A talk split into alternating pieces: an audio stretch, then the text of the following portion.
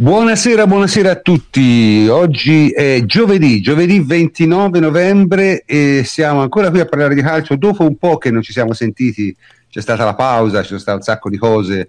Eh, la Juventus ha fatto sempre le stesse cose, ci ha giocato due partite e le ha vinte entrambe. Sta diventando un po' noiosa la cosa, onestamente, però mh, mm, noi ci accontentiamo. Comunque, stasera, stasera eh, parleremo di un po' di cose, ci sono anche delle novità, ma comunque prima eh, fatemi annunciare i miei complici come sempre, a partire dal plenipotenziario Antonio Corsa. Ciao Antonio. Ciao prof, ben trovati a tutti.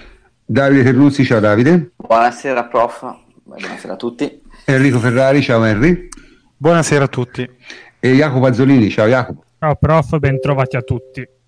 Allora, ci dovrebbe essere anche prima o poi, forse vediamo, Francesco Andrianopoli, ma ancora, ancora non, si è, non si è presentato. Quando arriverà lo saluteremo e lo coinvolgeremo nelle nostre discussioni. Comunque, all'inizio c'era Antonio che voleva fare una specie di annuncio. Antonio?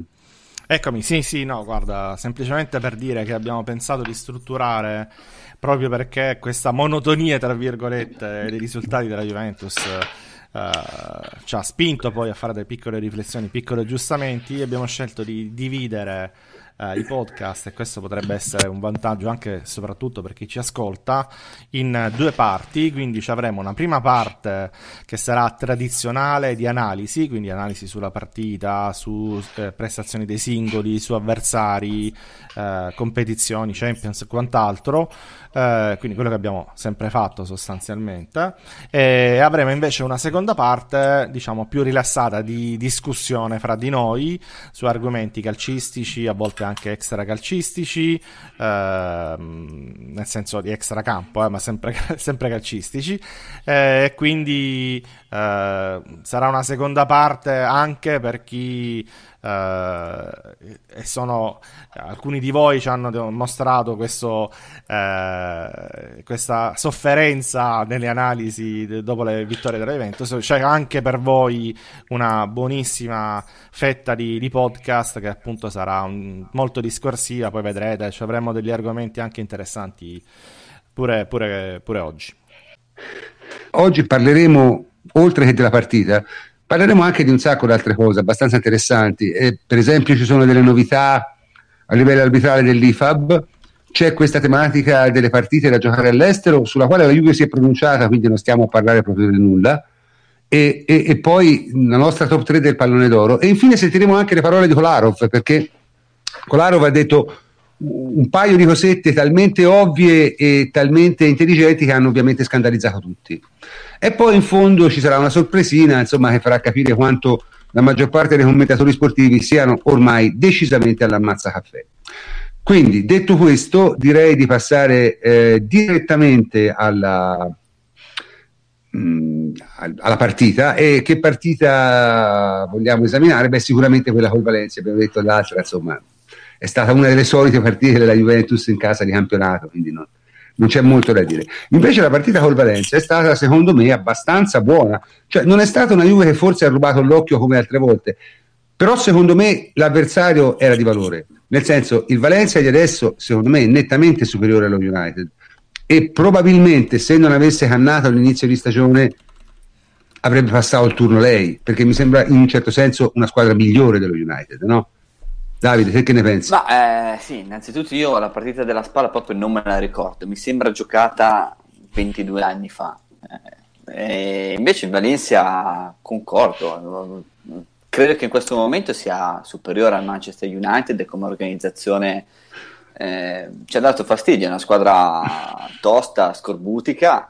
Eh, poi, come al solito, le, se uno va a vedere il numero di tiri in porta, siamo a 20 a 6 tiri totali, cioè, quindi la Juventus ne ha fatti 7 in porta contro uno del Valencia ed è stato il paratone di Cesni. È stata comunque una partita, direi tutto sommato controllata e gestita dalla Juventus contro una squadra molto ben organizzata a livello difensivo con questo 4-4-2 che Allegri ha ben descritto a fine partita dicendo che ha dei punti eh, molto simili a quello dell'Atletico Madrid eh, a livello tattico. È una squadra che copre molto bene gli spazi, è aggressiva eh, quindi qualche difficoltà, qualche rebus ce l'ho, ce l'ho posto. Eh, poi credo che la Juventus non sia stata particolarmente brillante eh, negli ultimi metri e un po' forse anche a centrocampo con qualche difficoltà negli smarcamenti, eh, soprattutto per vie centrali qualche problemino c'è stato, eh, però tutto sommato è stata una partita scorbutica, difficile, ma è stata necessaria una prestazione di, di livello da parte della Juventus contro una squadra che in questo momento in Serie A credo possa tranquill- tranquillamente valere i primi quattro posti. Quindi non era così facile come era stata presentata, è stata più complicata, però la Juventus ne è uscita con, con molta facilità anche, nel senso che comunque se andiamo a vedere le cinque partite fatte finora dalla Juventus in Champions League, sono cinque prestazioni di assoluto livello, forse non tutte le partite possono essere come quelle di Manchester, dove è stata veramente spettacolare, o anche quella dell'andata col Valencia. Qui si è stati meno brillanti per quanto riguarda la fase di possesso, si è stati efficaci e soprattutto si è stati molto solidi. La Juventus mi dà proprio l'impressione che sta recuperando anche una notevole solidità e ne parleremo dopo, è un po' diversa rispetto a quella degli anni scorsi. Sì, eh, diciamo, secondo me quello che si è capito da questa partita qui essenzialmente è che la Juve quest'anno ha veramente un'altra marcia da un certo punto di vista, non tanto perché abbia giocato bene mm, particolarmente eh, martedì, ma semplicemente perché ha reso il risultato ineluttabile, cioè le squadre forti sono quelle che ti danno l'impressione che dal primo minuto che vincono. E, e la Juventus quest'anno dà questa impressione, cioè non c'è niente da fare, dà questa impressione. Ah, Poi, l'unico, l'unico difetto, prof, nel primo tempo è stato quello che in diverse occasioni si è avuto un eccesso di frenesia, come se si volesse chiudere il, il più velocemente possibile eh, il discorso qualificazione vincendo e quasi come se dovesse essere una dimostrazione di forza, cioè quello di vincere anche con uh, gol di vantaggio. Cioè, e quindi tante volte ci siamo persi perché è mancata un po' di lucidità e ci siamo anche eh, un po' scomposti sul campo, ci siamo allungati. La Juventus è, vero, è, è molto brava a difendere anche in campo aperto e nel secondo tempo invece si è stati un po' più bravi a schiacciare gli avversari nella metà campo uh, propria difensiva con un possesso palle, che è stata una delle caratteristiche finora della Juventus.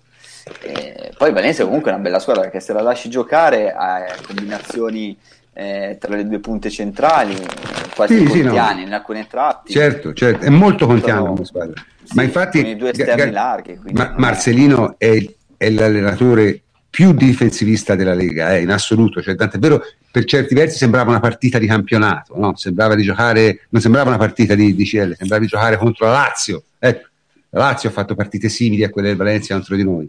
Cioè, no, prof, eh, sì? sì? Sì, infatti, eh, a, a, questo proposito, ehm, anche io sono d'accordissimo con te quando dici che la Juventus ha, ha, dato proprio l'impressione, e anche io ho avuto la stessa impressione, che proprio stesse dominando la gara e appunto potesse vincere, de, cioè dal primo minuto sembrava che comunque c'era una sola squadra in campo. E secondo me questa cosa l'ha detta anche la partita con la SPAL, che qualcuno sottovaluta, però secondo me la SPAL eh, anche lì si è visto, perché oggi incontrare la SPAL non è semplicissimo, perché comunque in campionato nella Serie A, dicono, mm-hmm. è una squadra che comunque ti propone dei, dei grattacapi non indifferenti. Io ricordo che l'Inter ha vinto per puro culo eh, lì a Ferrara e anche le altre, molte altre squadre hanno faticato quindi una squadra fisica, eh, lo stesso il Valencia, il Valencia eh, è stato una, probabilmente solo la Juve eh, poteva vincere questa partita secondo me, di tutte le squadre della Champions viste, eh. perché il Valencia è una squadra quadrata, è una squadra che gioca a un buon ritmo, palleggia benissimo, probabilmente non ha grandi attaccanti purtroppo per loro. Sì, è un po' il loro problema. Però, però è una squadra vera, eh, è una squadra che ci ha fatto, cioè, ha proposto comunque un calcio che poteva metterti in difficoltà. Invece la Juve eh, questa cosa non l'ha subita, anzi l'ha superata egregiamente. I difetti della Juve sono sempre i soliti, lo diciamo da un po', eh, ed è nella rifinitura. Nella rifinitura la Juventus non riesce ad essere così forte come lo è in tutte le altre fasi della, della partita. Eh, però insomma io mh, confido che questa cosa migliori col tempo. Sì, comunque guardavo la classifica, il Valencia è, è, partito molto male nella Lega, è stato un, un, sacco di partite senza vincere, otto pareggi addirittura su 13 partite, che sono tantissimi, e non è in grandissima posizione, però ultimamente sta messo meglio, nel senso rispetto all'andata è una squadra secondo me di un altro livello. Francamente io credo che hanno avuto molta sfortuna in questa, in questa Champions League e soprattutto eh, diciamo di, di, rimbalzo ha avuto molta fortuna la United. United ha fatto due partite in cui poteva prendere anche un punto solo e, e si è trovata con sei punti e qualificata.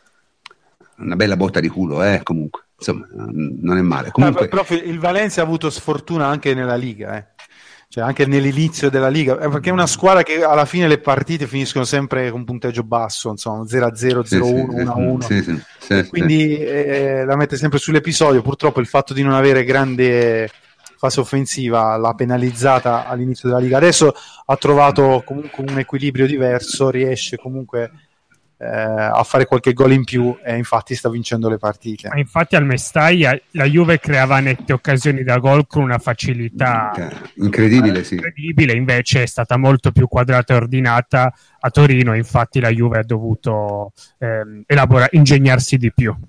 Mm-hmm. Comunque, parlando dell'attacco, parliamo un attimo della difesa. Io non so se avete idea da quanto tempo la Juve non prende gol su azione. Cioè, è una cosa incredibile. Io credo l'ultimo gol su azione che ha preso la Juve è stato quello con il Genoa, se si può parlare d'azione in quel caso, perché anche quel caso lì è un gol.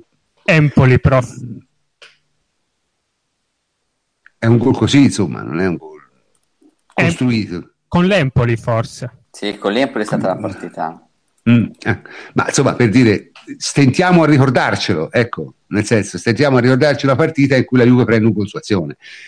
Non solo, ma adesso, diciamo, con questo tipo di difesa qui è diventata anche brava a difendere sui contropiedi, no? Cioè...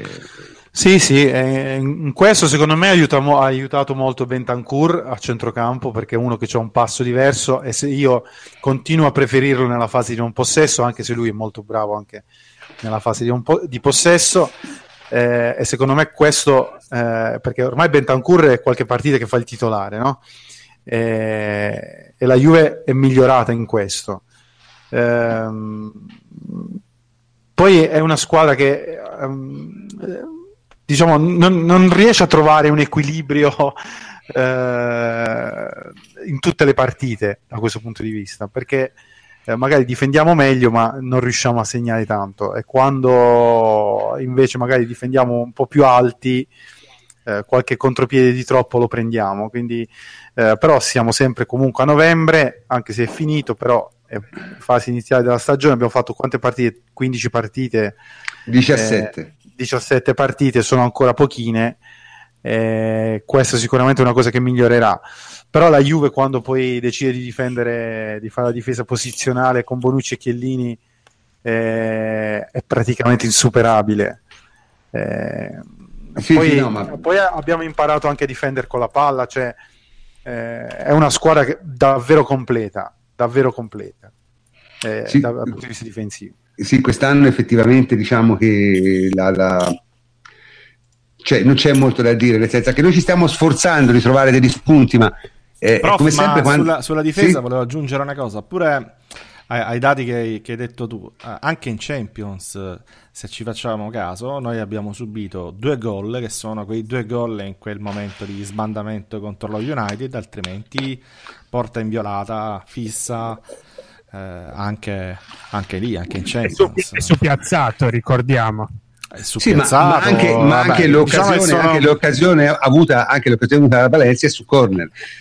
Eh, secondo me su, sui piazzati è difficile non concedere qualcosa, cioè nel senso è estremamente difficile che non succeda che non ti fanno mai gol su piazzato, proprio perché eh, è una situazione di gioco in cui le differenze si vedono meno. Insomma, sul calcio piazzato le differenze tra una squadra e un'altra no, sono... È, è, per dire che poi con, con, Bonucci l'abbiamo risolta un po', cioè difensivamente non siamo peggiorati, anzi... No, eh, era una delle discussioni di inizio stagione, no, no, non siamo peggiorati, anzi siamo tornati probabilmente ad avere la difesa più forte più forte d'Europa e no, ma... a questo poi si aggiunge la fase offensiva che è migliorata anche grazie a Bonucci.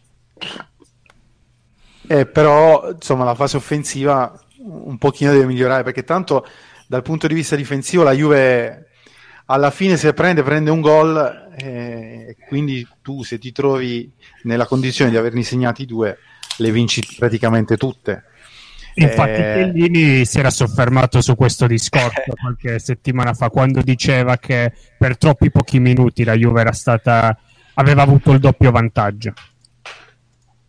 Ma sai, secondo me si tratta un po' da aspettare. No, noi ci scordiamo troppo spesso che eh, la Juve di novembre non è la Juve che vedremo in primavera. Cioè, forse questa è una cosa quest'anno, siccome le cose stanno andando così bene, questa cosa un po' ci sfugge, no? ci sembra che quella, quella, di ora sia già una squadra diciamo compiuta, terminata, ma non è così. Cioè, la Juve dovrebbe a regola migliorare molto in primavera, perché lo fa sempre. E, e, e in generale Allegri prepara la stagione proprio per giocare meglio in quella parte della stagione. Quindi insomma, io francamente mi aspetto dei miglioramenti notevoli da questo punto di vista e, e il miglioramento che ci può essere appunto è un miglioramento nell'ultimo passaggio, perché quello veramente eh, noi facciamo delle azioni molto belle, ma spesso e volentieri l'ultimo passaggio per qualche motivo non viene bene. Eh, sì, io, io, prof dico, eh, sì, concordo ovviamente sull'ultimo passaggio, però dobbiamo trovare i gol dei centrocampisti, perché eh, la Juve se trova i gol dei centrocampisti diventa una squadra veramente disarmante, perché eh, io avevo detto probabilmente in chat eh, che gli attaccanti seg- segneranno di più quest'anno. Infatti Mandzukic sta segnando di più, Ronaldo vabbè, eh, neanche a dirlo, anche Dybala eh, sta segnando e troveremo sempre più gol con gli attaccanti perché proprio lo sviluppo del gioco che, eh, che ce lo dice. Però qualche gol dei centrocampisti lo dobbiamo trovare eh, perché ci buttiamo poco in area di rigore. Se non sbaglio abbiamo fatto un gol con Matuidi, due con Chedire e uno con Quadrado, che sono pochini secondo me. Eh, qualche gol dei centrocampisti manca. Manca, dobbiamo trovare un centrocampista che va in doppia cifra, assolutamente, perché eh, questa, questa un, se, pot- diciamo, se possiamo trovare un difetto, forse è questo qui che abbiamo pochi gol nelle gambe dei centrocampisti. Eh, è mancato Chirira, no? che è quello che di solito ci arriva o la sfiora la doppia cifra. Quindi... Eh, sì, sì, preso, l'ultima volta che ha giocato ha preso un palo, quindi è, questo ci fa capire quanto Intanto mi sembra che sia arrivato il nostro amico Francesco. Ciao Francesco, bentornato. Sì. Ciao prof, buonasera a tutti. Senti, vuoi dire anche te la tua sulla partita? Dai, dici qualcosa sulla partita. Beh, eh, partita positiva, il, diciamo, non è stata scintillante, ma eh, comunque la Juve ha creato molto più di quanto abbia concesso. Secondo me la cosa che ci possiamo portare dietro a questa partita è che eh, la Juve ha creato molto e ha concesso anche un discreto numero di occasioni a Valencia, ma le occasioni concesse a Valencia sono quasi tutte venute da situazioni in cui la Juve comunque attaccava o pressava alto e, e quindi diciamo è una partita che se uno non l'avesse guardata, avesse guardato solo il risultato, dice 1-0, sarà stata la solita partita della Juve che fa un gol e poi lo difende eh, ordinatamente. Invece è stato esattamente l'opposto, nel senso che la Juve ha attaccato molto, a volte in modo un po' confusionario, ma ha attaccato molto e ha concesso ripartenze o, o uscite in situazioni di pressing altissimo. A me è rimasta impressa, impressa nella mente l'azione scusate, nella fine, alla fine della partita, quando Guedes ha puntato quadrado uno contro uno sul limite dell'area, quadrado l'ha fermato all'ultimo momento utile, ecco, quell'azione lì parte da una situazione in cui la Juve all'ottantesimo e oltre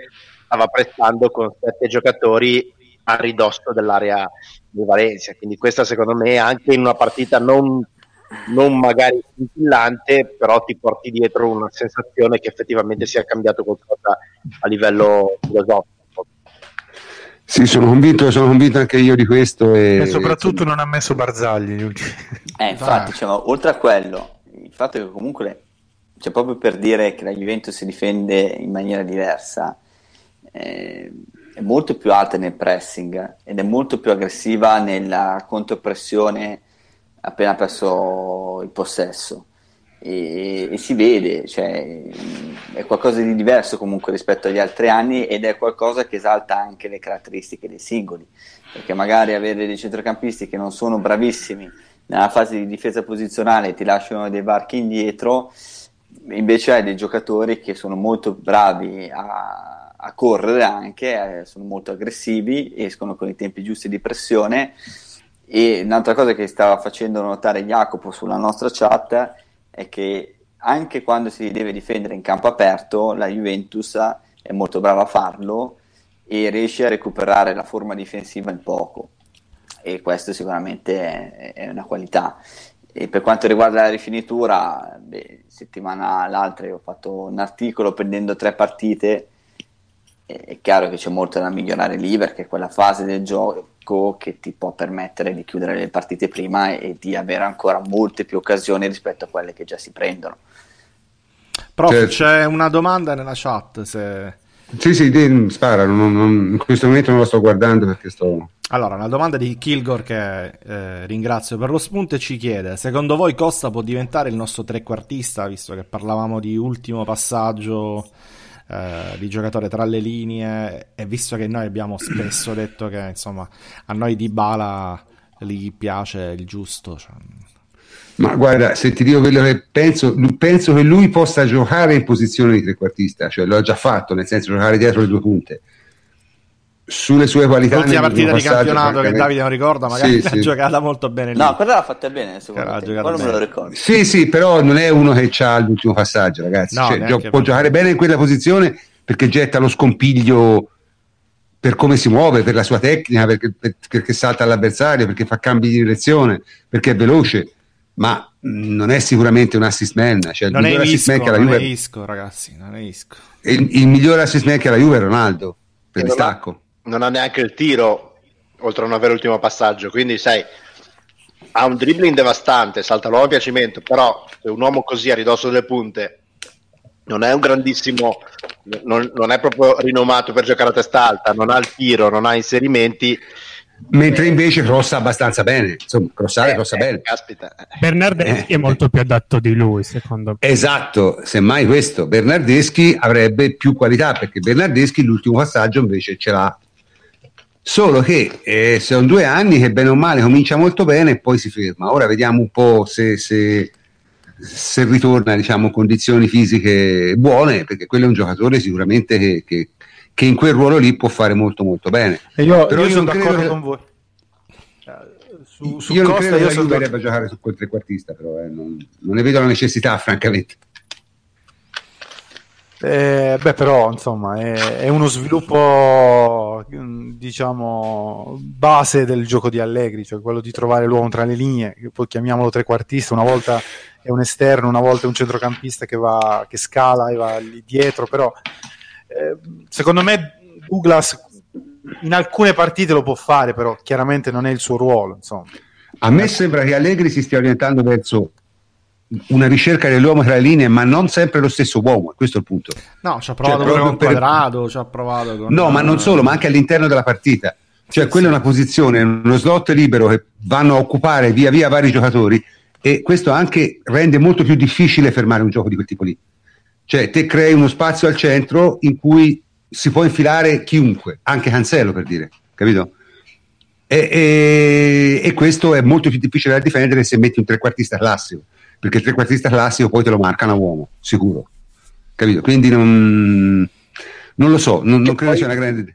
Che poi è uno dei dettami del gioco posizionale, cioè una delle frasi più famose di Guardiola è quella che dice l'attaccante è lo spazio. Ecco, per la Juve quel, il trequartista è lo spazio, cioè la Juve crea quello spazio lì e poi i giocatori devono essere bravi a seconda della situazione contingente a, anche, anche, questo anche perché non ce l'abbiamo il trequartista forte, eh? magari sì, avessimo... cioè, dopo il falso 9 abbiamo il oh, falso 10. No? Eh, ci avessimo Isco, magari lo metti lì e non ti fai tutti questi eh, problemi. Sì, non però, ce l'hai, allora. Non so, io, io, non sono sicuro sia una soluzione. È un modo di giocare di Allegri, cioè da sempre, da Cagliari, cioè, ricordi, ricordo Lazzari, cioè, era sempre sì, uguale. Ma... È sempre sì. uguale. Anche Boateng al Milan. Eh, chiaramente il ruolo preferibilmente ci va, ci va il trequartista, tra virgolette, ma tutti possono attaccare quello c'è spazio. Stato, c'è stato parecchio, ecco, parecchio tempo anche Chedira lì. eh. C'è stato Però anche Chedira lì non era un giocatore statico, eh, comunque, non era un trequartista alla No, no, no, mai no. statico. Vabbè, nel calcio moderno ormai il trequartista è morto, il, tre, il trequartista statico non esiste più, voglio dire, eh, non può esistere più, ad alto livello è impossibile. Comunque, ragazzi, eh, stiamo dicendo cose piuttosto interessanti di questa partita, ma stiamo andando anche abbastanza lunghi, devo dire. Non pensavo. Volevo cambiare un attimo argomento perché eh, insomma no, noi abbiamo detto, l'abbiamo già detto, ma, ma, lo ribadiamo. Al di là di Cristiano Ronaldo, secondo me il cambio forte della Juve di quest'anno sono due giocatori che sono Cancelo e, e, e Bentancur. Di Bentancur abbiamo detto Cancelo secondo me ha fatto un'altra partita straordinaria e io francamente mi flagello tutte le settimane per non averci creduto perché non avrei mai pensato che potesse fare il terzino a questi livelli, mai. Cioè non, proprio non, non anche, a sinistra, anche, sinistra, eh. anche, a sinistra. anche a sinistra, anche a sinistra.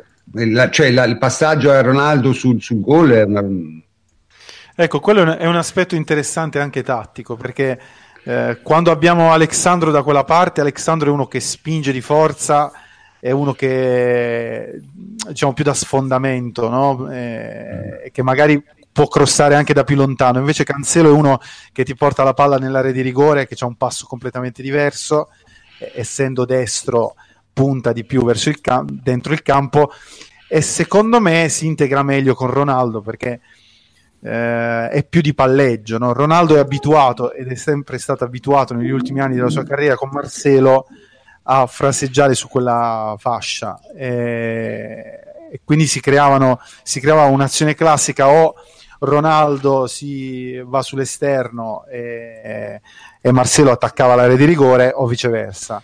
Eh, come è stato nell'azione del gol di Mandzukic dove eh, Cancelo scambia, serve Ronaldo, lui va dentro l'area, poi vabbè Ronaldo fa il dribbling e il cross, però no, è un'azione tipo... Quello non è un dribbling, quella... Que...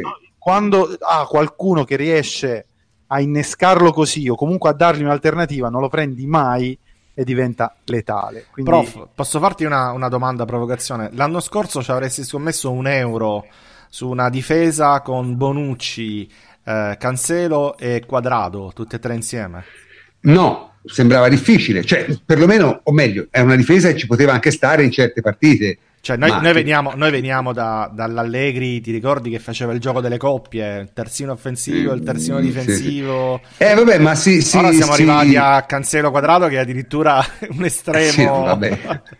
cioè, lì siamo, siamo alla, al, al, surreale. Eh. Eh, però evidentemente il solito discorso, se piano piano riesce ad arrivare a essere più offensivo. Se tra l'altro se te guardi, eh, se te guardi le posizioni eh, medie dei giocatori, ora quella di, quella di Cancelo è un po' strana perché ha giocato un, un, po' di tempo a destra, un po' di tempo a sinistra, quindi sembra che abbia giocato a centrocampo, ma diciamo in ampiezza no, ma in altezza Sandro e Cancelo hanno giocato sulla linea degli attaccanti, praticamente. Cioè, ora, pensare una cosa, Sandro e Cancelo e poi Quadrado e Cancelo, pensare una cosa del genere in una squadra come è stata la Juve fino a non moltissimo tempo fa, insomma, è abbastanza. In una gara di Champions. Poi. In una gara di Champions è decisiva, tra l'altro, cioè esatto. che dovevi vincere. Quindi, insomma, è. Ma Perché sai, sta, noi allegri abbiamo vincere, sempre dato fiducia. Dovevi vincere per... e che stavi vincendo. Esatto. Aggiungo. Cioè. Esatto. No, ma noi allegri abbiamo sempre dato molta fiducia perché dava l'impressione di essere uno no, alla ricerca di qualcosa, no? Questa, questa impressione l'abbiamo sempre avuta. Poi magari qualche volta non, non gli riusciva a ritrovarla, però era chiaro che lui stava cercando qualcosa che, che andava al di là delle cose, diciamo, solite. E quest'anno ha trovato i giocatori giusti e sta facendo veramente qualcosa di estremamente diverso, estremamente diverso, estremamente diverso. Ma diciamo, due parole su Bentancur le puoi fare Freccia perché te sappiamo che l'hai già elogiato direi che adesso si può considerare tranquillamente messo sulla mappa no? Sì, assolutamente. Eh, prima volevo aggiungere un'ultimissima cosa su Cancelo che eh, quello che trovo eh, che, entusiasmante è il fatto che comunque cerchi sempre di ragionare, non fa mai una giocata affrettata, anche difensivamente, cerca sempre la giocata intelligente e questo è essenziale per una squadra che vuole avere il controllo del pallone perché se inizi a, a, a prenderti un po' a farti prendere un po' dall'ansia e a spazzare un po' troppo facilmente oppure a, a cercare giocate diciamo così di ripiego eh, cosa che un po' la tendenza Alessandro ce l'ha cioè a volte quando viene pressato sì, sì. tira una pedata oppure la passa indietro al portiere per 40 metri Cancelo cerca sempre la giocata intelligente e questo ti cambia la vita Bentancur, eh, Bentancur diciamo che eh, la sua maturazione si sposa bene con, ehm, con le, nuove, eh, le nuove filosofie di gioco di Allegri, perché come dicevamo prima, una squadra che si difende venendo sempre avanti eh, per Bentancur è perfetta, perché lui quando ha la possibilità di pressare alto in velocità è, è, assolutamente devastante e ieri ha distrutto praticamente da solo la circolazione bassa del Valencia che è una squadra di palleggiatori comunque perché non è che sia una squadra di, eh, di, certo. di o, o, verticale è una squadra che normalmente palleggia a suo piacimento soprattutto in una zona eh, bassa del centrocampo e ieri non è riuscita a farlo mai perché c'era sempre questo forsennato che attaccava ogni linea di passaggio e con le buone o con le cattive metteva sempre un piede sul pallone o comunque ti costringeva a fare un giro più largo per aggirarlo. È stato assolutamente, assolutamente devastante. Io raramente ho visto un giocatore solo andare a recuperare così tanti palloni sulle linee di passaggio, che è ancora più difficile che recuperarli sull'uomo o sulla palla. È sempre un passaggio avanti, capisce sempre un, un un, un momento prima quale sarà il passaggio successivo ed è lì su quella di passaggio. E per la Juve è, un, è, una manna dal cielo perché è un tipo di giocatore che eh, obiettivamente mancava. E poi c'è sempre un po' questo discorso del, dell'uovo e della gallina secondo me in questa evoluzione di Allegri perché, eh, dire, perché non lo faceva l'anno scorso ma si può anche dire perché l'anno scorso non aveva Cancelo e Bentancur e quindi è certo. che, che, che lo stile di gioco che, che, che utilizzi in questi giocatori qua non è lo stesso che puoi avere con eh, eh Licksteiner e, e Chedira tutto rispetto che sono due grandi giocatori però è ovvio che giocatori con caratteristiche così diverse ti permettono e, e secondo me ti, ti, ti spingono anche a un gioco radicalmente diverso Certo. E invece diciamo il, il tridente, il tridente d'attacco di Vala, Manzukic e Ronaldo, Jacopo? Sì, diciamo che dopo le due strepitose partite contro il Manchester United è ritornato Mario Mandzukic che ha giocato con Dybala e Ronaldo e secondo me le partite col Milan e contro il Valencia sono state una buona sintesi dell'apporto globale di Mandzukic perché ci indicano sia gli enormi pregi che ti dà e sia le lacune che un pochino ti porta. Prima di tutto col croato in campo la Juve che come abbiamo detto anche oggi pecca un po' nella rifinitura centrale e utilizza tanto i cross la Juve attacca meglio perché Mandzukic ti riempie benissimo l'area soprattutto i cross sul secondo palo dove sovrasta costantemente il terzino anche col Milan il gol è arrivato così ha fatto un terzo tempo su Rodriguez spettacolare. E oltretutto quest'anno Mandzukic sotto porta sta tenendo un cinismo come mai in carriera cioè segna veramente sempre eh, con ogni, quasi ogni tiro un gol quindi è quasi senza precedenti. E inoltre da un gigantesco apporto in fase difensiva e si è visto tantissimo con Valencia perché abbiamo già detto molte volte che la Juve difende in modo diverso dà maggior peso ai duelli individuali tiene gli attaccanti alti però mentre Di Bale e Ronaldo letteralmente si disinteressano della fase di non possesso, Mandzukic è l'unico che proprio ti fa corse all'indietro con una generosità incredibile, cioè, ed evita che ci si difenda in sette, ossia con i quattro difensori più i tre centrocampisti. Tutti abbiamo visto ieri nel secondo tempo quanti palloni ha recuperato con, corse all'indietro generose. L'altra faccia della medaglia. Ma guarda, dimmi No, no, dicevo io penso che alla fine si può parlare di tante cose, si può dire tante cose, ma alla fine la Juve tutto sommato dimostra di essere efficace quasi con qualunque formazione. Nel senso, non, quest'anno veramente, è, è, veramente difficile trovare una situazione in cui la Juve non ha prodotto calcio. Eh, quindi probabilmente appunto ormai siamo alla fase diciamo matura dell'adattamento, per cui se giochi con questi tre giochi in un certo modo, se giochi con due più un esterno giochi in un altro modo e alla fine poi i conti finiscono sempre col tornare. Perlomeno per adesso è così. Poi non...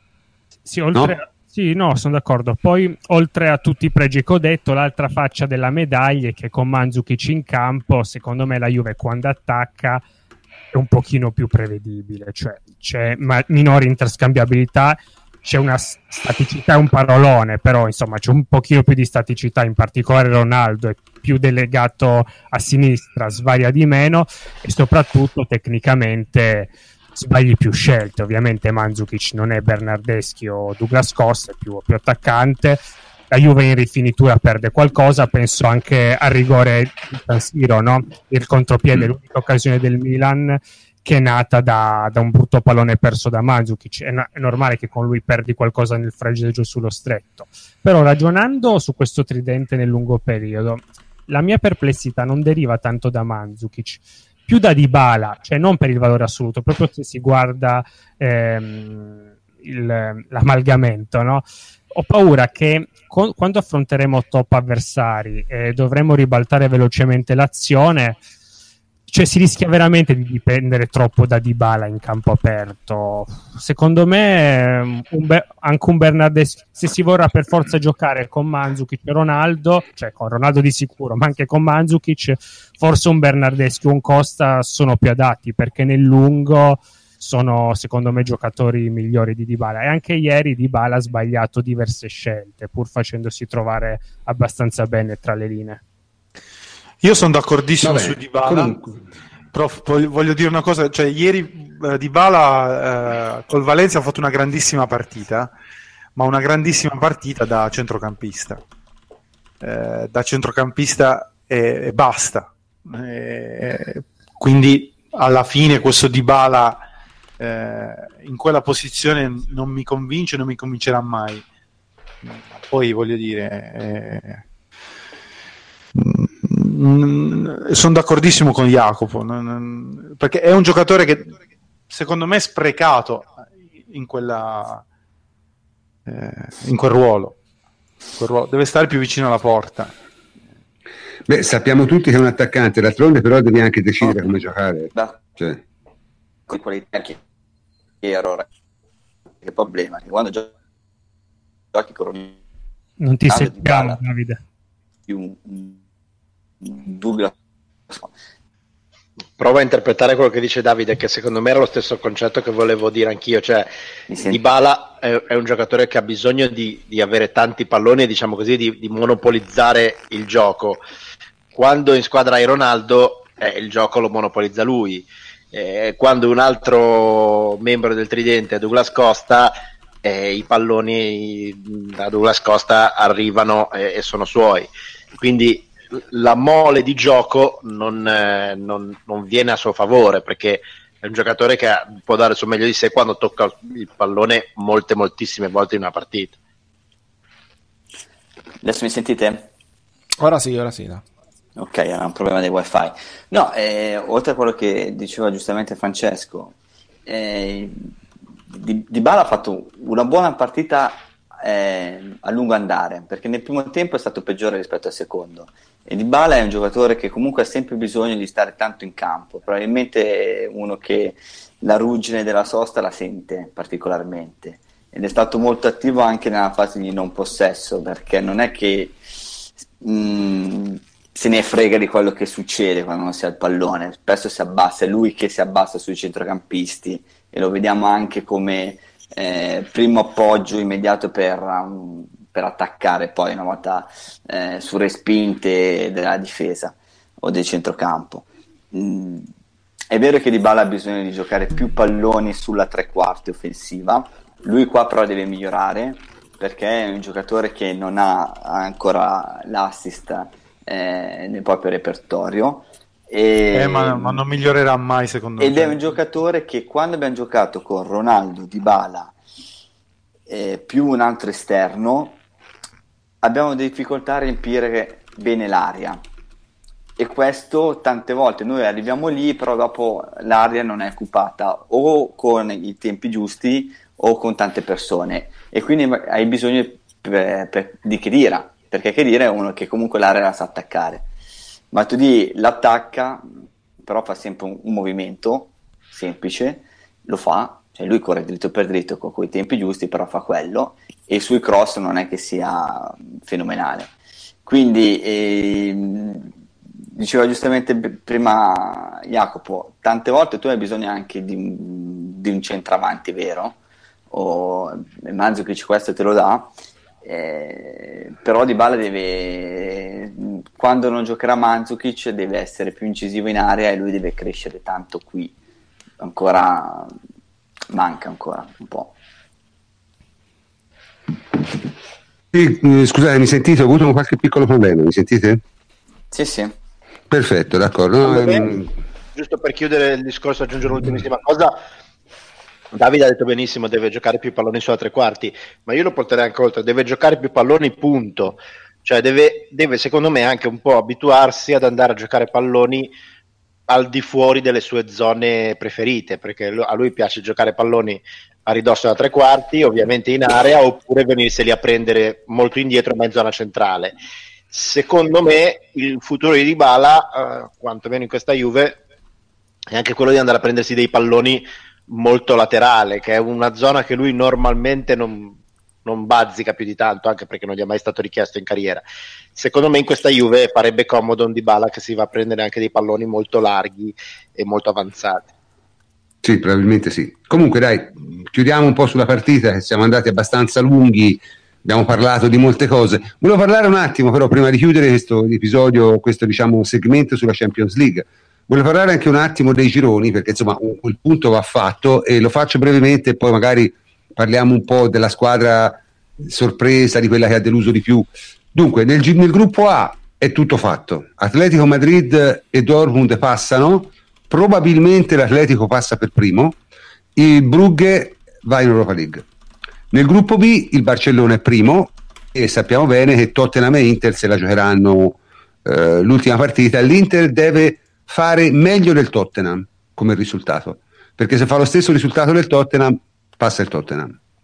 Nel gruppo C, il gruppo C è intricatissimo perché eh, in questo momento è il testa del Napoli, però la configurazione delle partite è tale che se il Paris Saint Germain vince con la stella rossa è qualificato, se il Liverpool batte il Napoli 1-0 è qualificato, il Napoli deve non perdere, sostanzialmente oppure perdere 2-1 col, col Liverpool, altrimenti va fuori. Situazione complicatissima, vedremo, vedremo. Eh, nel gruppo D, gruppo D eh, nulla da dire, Porto primo, Schalke secondo. Questo era il gruppo, diciamo, quello debole, quello gruppo d'Europa League. Mm, state, c'erano due belle squadracce come il Galatasaray e il, Locom- il Locomotive, lo Schalke non è niente di che, il Porto è il Porto, insomma.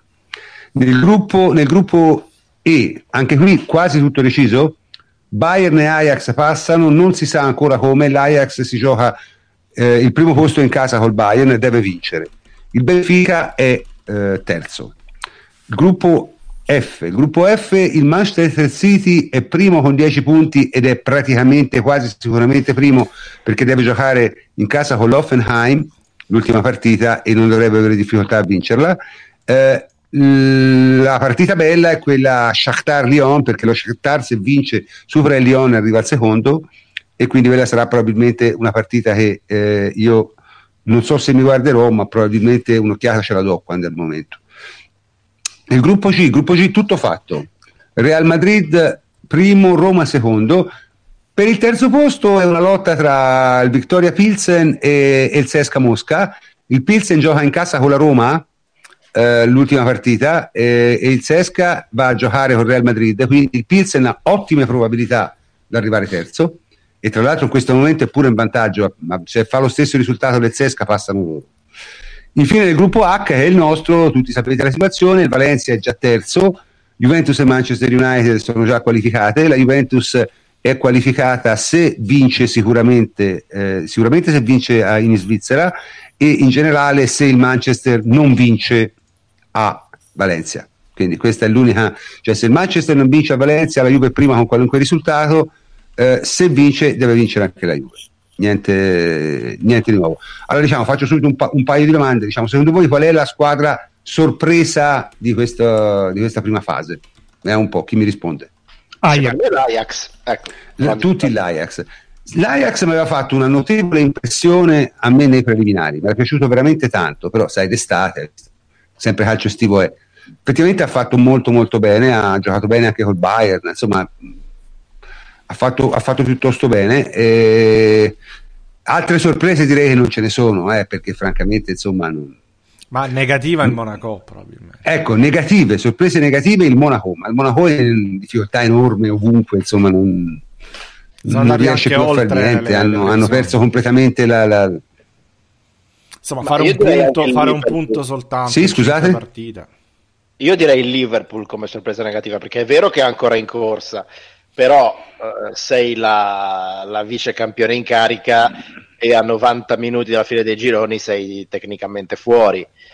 E inoltre in un girone impegnativo, forse il più impegnativo di tutti, però comunque con squadre che hanno un pedigree e un'esperienza inferiore alla tua, il Liverpool io mi aspettavo che, che, che, lo approcciasse con un piglio diverso oltre ai risultati. Poi magari vincono e, e passano lo stesso il turno, però ecco, io mi aspettavo un Liverpool differente. E aggiungo, dopo che avevano iniziato molto bene, tra l'altro, quel girone, con una vittoria in casa col PSG che aveva messo tutto in discesa, e invece hanno accumulato prestazioni terrificanti, cioè se uscissero se lo meriterebbero assolutamente. Ma in generale molto male tutte le inglesi. Lo stesso Manchester City che sta triturando la Premier come mai nessuno forse ha fatto nella storia del calcio inglese perché ha ritmi pazzeschi, non ha certo disputato un bel girone. No, no, no, ha, ha salvato la pelle con Lione praticamente allo scadere. E cioè, sì, le ha presa e all'andata le ha prese, insomma, mh, ma guarda, secondo me le squadre inglesi sono un po' sopravvalutate tutte, eh, io rimango da questi là. Io ho visto ieri sera Tottenham Inter, francamente il Tottenham non è quello dell'anno scorso e già l'anno scorso aveva qualche problema, perché eh, tutti ricordano il fatto che con la Juve ha giocato bene, ma la Juve, Tottenham avrà anche giocato bene con la Juve, ma se in, una partita, in due partite in cui te giochi bene prendi quattro gol e rischi di prenderne sette, eh, insomma, se quelle giocare bene, non lo so, ecco. Quindi il calcio inglese mi sembra ancora ulteriormente in involuzione dal punto di vista tattico, cioè qualche anno fa con l'arrivo di tutti i grandi maestri tattici, Guardiola, Mourinho, Klopp, Conte, eccetera, eccetera, sembrava che si stesse evolvendo, invece adesso non so, mm, sono d'accordo. Mi sembra che abbiano tutte semplificato ulteriormente il loro gioco anziché renderlo più, più articolato e più elegante. No, sono d'accordissimo. Infatti l'anno scorso Klopp che aveva fatto molto bene, Pocettino idem, Conte anche, sembrava veramente l'inizio di qualcosa di diverso. Oggi invece male tutte, male veramente tutte. Faccio un commento non... sulle prossime partite, prof, che è molto semplice Forza Napoli e Forza Inter. Perché Beh, ci conviene. Ci converrebbe, sì, effettivamente tocca fare tifo per Napoli e Inter, perché effettivamente se il Napoli e l'Inter arrivano seconde eh, ci danno, e noi arriviamo primi ovviamente, c'è tutta questa storia, eh, il panorama delle seconde francamente è abbastanza interessante, anche se diciamo ci, ci potrebbe essere un Dortmund, ci potrebbe essere anche un Liverpool, quindi l'ideale sarebbe che il Napoli arrivasse secondo. Cioè, l'ideale sarebbe che il PSG vincesse e che il Napoli non perdesse. L'Inter non il... te lo facciamo passare, da. mi dispiace. Ma lì, no, vabbè, l'Inter, l'Inter secondo me... Sì, però anche lì conviene che l'Inter arrivi seconda perché ti toglie un avversario. Ma io non Alla sono così poi... convinto che, che, Napoli e Inter passino. Io. No, io non sono convinto, ma, ma diciamo a noi converrebbe. Sì, eh, insomma, comunque, vabbè, eh, io, so, io, dico che, che il Liverpool quando è chiamato a fare la partita è una squadra pericolosissima che spesso la... riesce a, a vincerla. L'anno scorso ne ha dato dimostrazione anche in finale con Real Madrid, fece una grandissima finale, soprattutto uh, il primo tempo. È una squadra che quando è chiamata a fare la partita è una squadra che la sa giocare. Anche la prima partita del girone, come ricordava Jacopo, è stato uh, un grande Liverpool contro il Paris Saint Germain. Uh, è vero, è vero Henry, per tanti altri motivi. Il, il, Liverpool ha perso tre partite su cinque, Henry, eh, sono tante. Eh, eh, pensate che se, che se, vince rischia comunque di andare agli ottavi. Mm. Non lo poi, so. Insomma, sulla strada di Ancelotti il Liverpool è sempre stato abbastanza indigesto, quindi vediamo. Ma sai, se il Napoli non dovesse passare il girone si potrebbe cominciare a parlare di fallimento, eh, perché voglio dire, il Napoli ha sei punti in meno rispetto all'anno scorso in campionato, se non passa il girone insomma, francamente... No, ma ci sarebbe, sta a non sarebbe... passare il girone. Allora, però, il fatto è che tu non fai la conferenza stampa in cui dici se non passiamo a questo punto siamo dei coglioni, perché alla fine era abbastanza presumibile che la qualificazione si sarebbe giocata come avverrà in una gara secca a Liverpool. E non è che sia il contesto che ti auguri eh, anzi forse uno dei, dei, peggiori, anche se la squadra eh, di Klopp non è al massimo, però comunque devi andare là e fare una partita notevole e di, di grandissima sofferenza molto probabilmente. Quindi ci sta a uscire perché nel, nel sorteggio ti sei preso il Liverpool e il Paris Saint Germain eh, e magari uscirai fa, facendo 9 punti con lo stesso punteggio del Liverpool solamente per differenza reti, cioè ci può stare. È come se dovesse uscire l'Inter, eh, non sarebbe un fallimento perché, perché ci sta, perché comunque il Tottenham è una squadra che di poco è superiore. Il Tottenham, se dovesse uscire, eh, avrebbe buttato qualsiasi discorso in 5 minuti, che sono stati quelli della Garra Ciarrua eh, di sì, Siro, eh, dove si sono buttati via tutto, perché altrimenti in questo momento il Tottenham sarebbe già qualificato. Certo, certo, certo. certo. Comunque, eh, tornando sì. All'invito iniziale di Davide, eh, Forza Inter e Forza Napoli, mi scuserete, ma io mh, mm, mi sentirei di non aderire. Ecco, no, vabbè, perché mi è costato, uh, t- vabbè, costato sì. tantissimo. Eh. Cioè, è stata una delle cose ma sai, io sono, io, sono, io sono, un uomo pratico, eh, quindi insomma. Mm. Io umilmente non aderisco, ma accetto anche di giocare come seconde col. Datemi contro... il Real, va meglio. Sì, ma anche, ma anche, la New Team. Anche... io so con Fleccio. Io so anche con... Anch'io. Degli anni 90 con Battistuta, Ronaldo, Roberto Carlo tutti assieme, grazie, ma Grazie Davide, ma io non aderisco. No, non lo so, io, io personalmente non è che aderisco, aderisco io, io, però sono un uomo pratico e penso che bisogna eh, aspirare al maggior vantaggio possibile per la nostra squadra e per la Juve. Se il Napoli e l'Inter passassero da seconde soprattutto sarebbe un notevole vantaggio secondo me. Un notevole vantaggio perché la probabilità di fare un, un ottavo facile che male non fa mai eh, aumentano di moltissimo. E questa quanto, quanta probabilità non lo so. Ora io francamente che l'Inter l'Inter ha tutti i problemi che abbiamo però che non battano il, to- che non battano il PSV in casa lo trovo difficile e trovo altrettanto difficile che il Tottenham vinca a Barcellona ecco. questo, questo onestamente per quanto si possa immaginare che l'Inter farà sicuramente uno psicodramma infatti Inter PSV è una partita da vedere sicuramente però insomma alla fine dai da vedere con i popcorn anche. Giunto. Sì, con i popcorn, certo. Eh, però alla fine, insomma, eh, di quanto al Napoli, ma magari perde, ma magari perde 2 a 1, capito? Cioè, non è, non è così ovvio che il Liverpool elimini il Napoli, eh? Cioè, io non, no, non, non, non lo, lo so, per me il Napoli il gol lo prende sicuro, uno lo prende sicuro eh, forse anche due. Poi, poi molto, di, secondo me, molto dipende dal Liverpool in quella partita. Molto. Perché se il Liverpool fa la sua solita partita che fa in casa, eh, aggressiva, il Napoli, squadre aggressive, le soffre. E dietro concede, secondo me, è una partita scritta. Poi, voglio dire, non staremo a vedere. Beh, va bene, vedremo. Allora, niente, dunque, diciamo, è esaurito diciamo, la, prima parte, la prima parte della trasmissione. Eh, Fletch ci aveva annunciato che ci avrebbe lasciato la fine della prima parte perché mi sa che ha avuto una giornata pesante. Sbaglio? Francesco? Ci ha lasciato in diretta. È già addormentato. Troppo pesante, mi è crollato addosso. Sì, sì, esatto. Grazie. Va bene, Francesco. Allora ti salutiamo. Eh, ciao, Francesco, ci sentiamo. Ciao. ciao.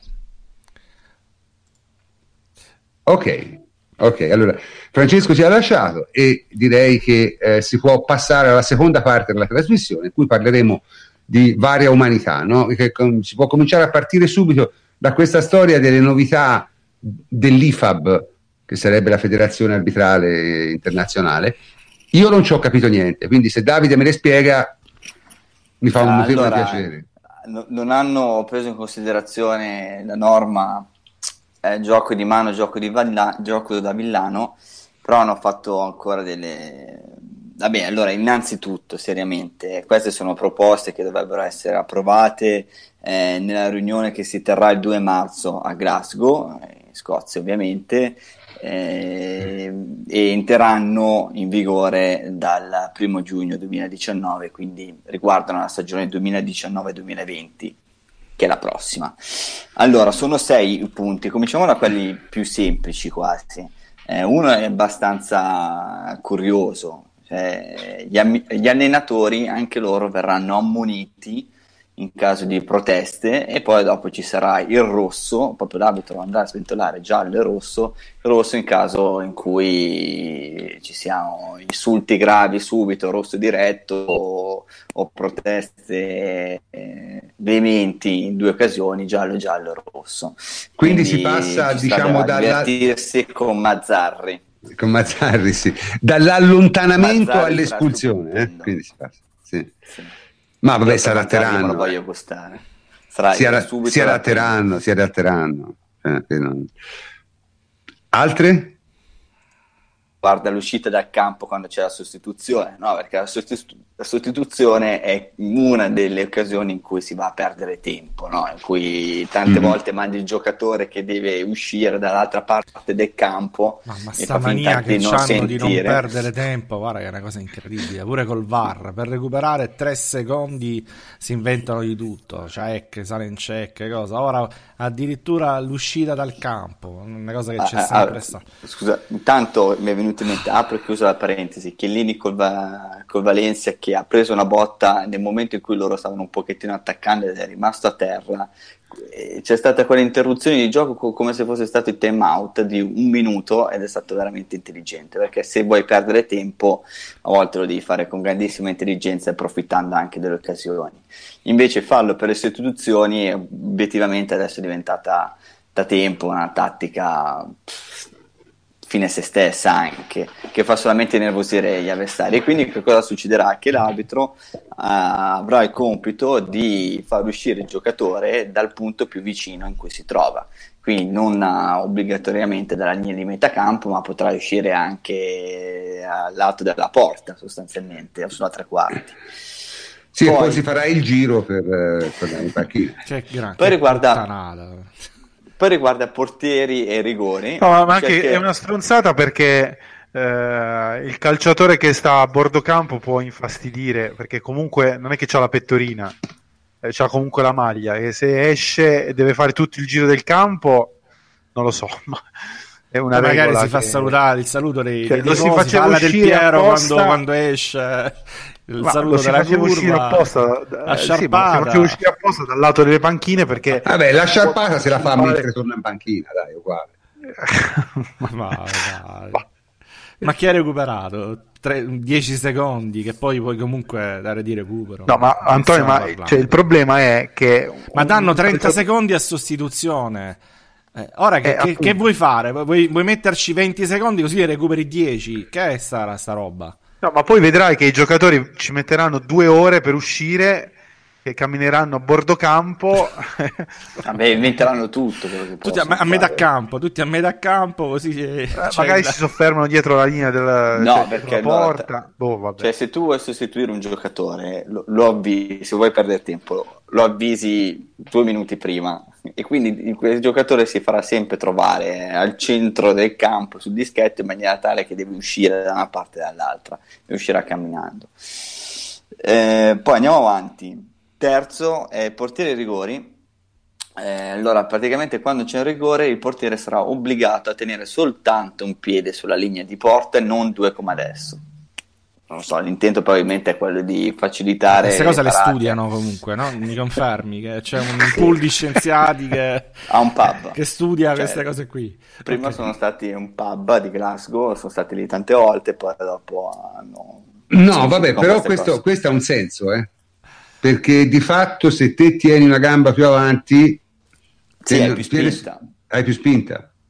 Eh beh, Quindi in teoria puoi, puoi, andare più facilmente sulla... Eh, già adesso non la rispettano, cioè già adesso Ma... i portieri lo fanno. Eh. Vabbè, dai, andiamo avanti. Dai. Allora, poi, mani in attacco, perché queste sono quelle un po' più eh, controverse anche e più interessanti. Allora, se viene segnato un gol o è creata un'occasione da gol con un tocco di mano da parte di chi attacca, anche se involontario, il gioco sarà fermato in ogni caso. E lo scopo è quello di impedire van- un vantaggio da una situazione non corretta. Abbiamo l'ultimo esempio, il gol di Fellaini in uh, United Young Boys, eh, con uh, le nuove norme eh, verrà uh, sanzionato. Ma anche, con le vecchie, anche, anche, con le, cioè, anche con quelle vecchie. Il problema è questo, però lo fanno passare come se fosse una grandissima novità. Però. Vabbè. Dov'è? Cioè, di fatto, dov'è? Non lo so. Quindi Vabbè, qua, mani... quando è mani, quando è fallo di mano si fischia ora. È gioco da villano, quindi... Okay. Okay. Mano in difesa. allora, qua eh, scompare la parola volontario e praticamente si va a regolarizzare già quello che succede. Quindi, oltre a fallo di mano volontario, qualunque tocco negligente è causato da posizione incongrua di, bracci, di braccia e mani, cioè è quello che sta già succedendo nella realtà. Tantissimi cioè, devono fare le modifiche andando a togliere una parola. E sostanzialmente. Vabbè, questa, questa forse è anche giusto perché poi non è, l'avevamo detto in uno dei podcast precedenti, non è, non è la volontarietà quella che determina Infatti. se è un fallo di mano o meno, sono tutti gli altri comportamenti che devono essere presi in esame, quindi ci può stare che tol- non è una novità però, cioè, è una parola, hanno aggiustato probabilmente l'italiano del, della norma. Vabbè, e no. poi c'è l'ultimo che è quello che è più interessante secondo me. Allora, ehm, in caso di rimessa di fondo del portiere o di punizione in area per chi difende, nessun giocatore può ricevere palla prima che questa esca dall'aria. Questo è quello che succede. Eh, allora, e tant'è che a un difensore pressato basta mettere un piede in aria per interrompere il gioco. Con le nuove modifiche, quindi da giugno, l'attaccante deve restare fuori dall'area di rigore fino al tocco del portiere. il difensore può ricevere in aria e cominciare l'azione con i piedi. Certo. E quindi questo è qualcosa che va a rivoluzionare quello che sta accadendo. Ok? Perché prendiamo i gol annullato alla Juventus, al di là della, della posizione di Mandzukic che non andava a interferire tutto con quello che succederà nella prossima stagione i difensori possono entrare tranquillamente in area una volta che il portiere possono già essere presenti in area e l'attaccante una volta che il, difens- che il portiere ha calciato può già andare a pressare e quindi Beh, questo, questo, questo, è, questo è un aiuto. Sì. Questo, questo aumenterà molto le situazioni di pressing in aria. Ci sarà chi, mm-hmm. chi, chi se la studia questa cosa qui sicuramente. Questo può cambiare qualcosa, effettivamente. Sì, le altre sono super cazzo eh, o puttanate, però mm. questa può essere. No, ma tra l'altro toglie, a mio avviso, toglie qualcosa che è poco logico, cioè nel senso che tante volte basta veramente al difensore entrare in aria per uh, uscire da una situazione complicata e permettere così al portiere di ripetere il rinvio, magari lanciandolo Invece così se tu sbagli perché vuoi costruire l'azione dal basso, ma gli attaccanti ti prestano bene, oppure il calcio del portiere non è stato preciso, sono, uh, vai a togliere questo che era un vantaggio, quindi qualcosa anche di corretto. Bene, queste vabbè, sono le novità. Dopo del, questo anticipo del... di cazzeggio di Davide. Sì, no, vabbè, però dai. Cioè... No, vabbè, in teoria sono cose serie. Eh, Bisogna parlare. Per carità. No, ripeto, l'ultima è interessante perché secondo me ci sarà chi sì, si studia le situazioni di pressing. In sì, quella, sì. In quel... Vabbè, come ci sono ora i terzini larghi, come ci sono, esatto. ci sarà sicuramente anche qualche contromisura. Qualche contromisura. Bene, veniamo al secondo punto, che sono le partite da giocare all'estero. Ora, voi sapete bene, l'antefatto, ve lo dico brevemente, è che eh, il Barcellona, mi sembra il Girona, volevano giocare una partita, sì. credo, negli Stati Uniti, credo negli Stati Uniti, credo. Sì, sì, Miami. A Miami, a Miami. Eh, allora, la Lega Spagnola gli ha detto ovviamente siete matti, non se ne fa di niente, eh, però diciamo la cosa in qualche modo ha solleticato un po' la fantasia delle persone. Eh, c'è chi la vede con grande entusiasmo. Io mi ricordo, per esempio, del nostro, il nostro amico Cepo, so se vi ricordate quello che vive in Giappone, che era molto favorevole a una cosa del genere, eh, altri la vedono come una cosa assolutamente folle. Comunque la Juve si è pronunciata, no Jacopo? Che, che, raccontaci un po' che è successo.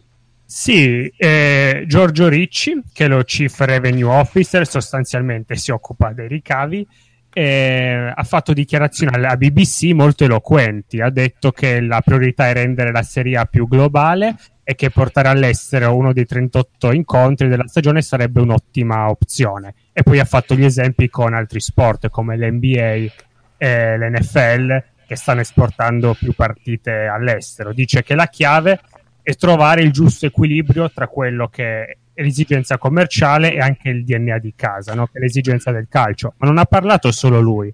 Un mesetto fa ha fatto una lunga intervista, mi pare al Corriere dello Sport, Charles Stilittano, un uomo d'affari che il New York Times ha definito come il manager invisibile più potente del calcio. È un uomo d'affari italo-americano che è cofondatore di Revelant Sport, che è la società che organizza ogni anno l'International Champions Cup in America. È un uomo che in tutti questi anni fatto, si è occupato di portare le, le amichevoli prestigiose in America.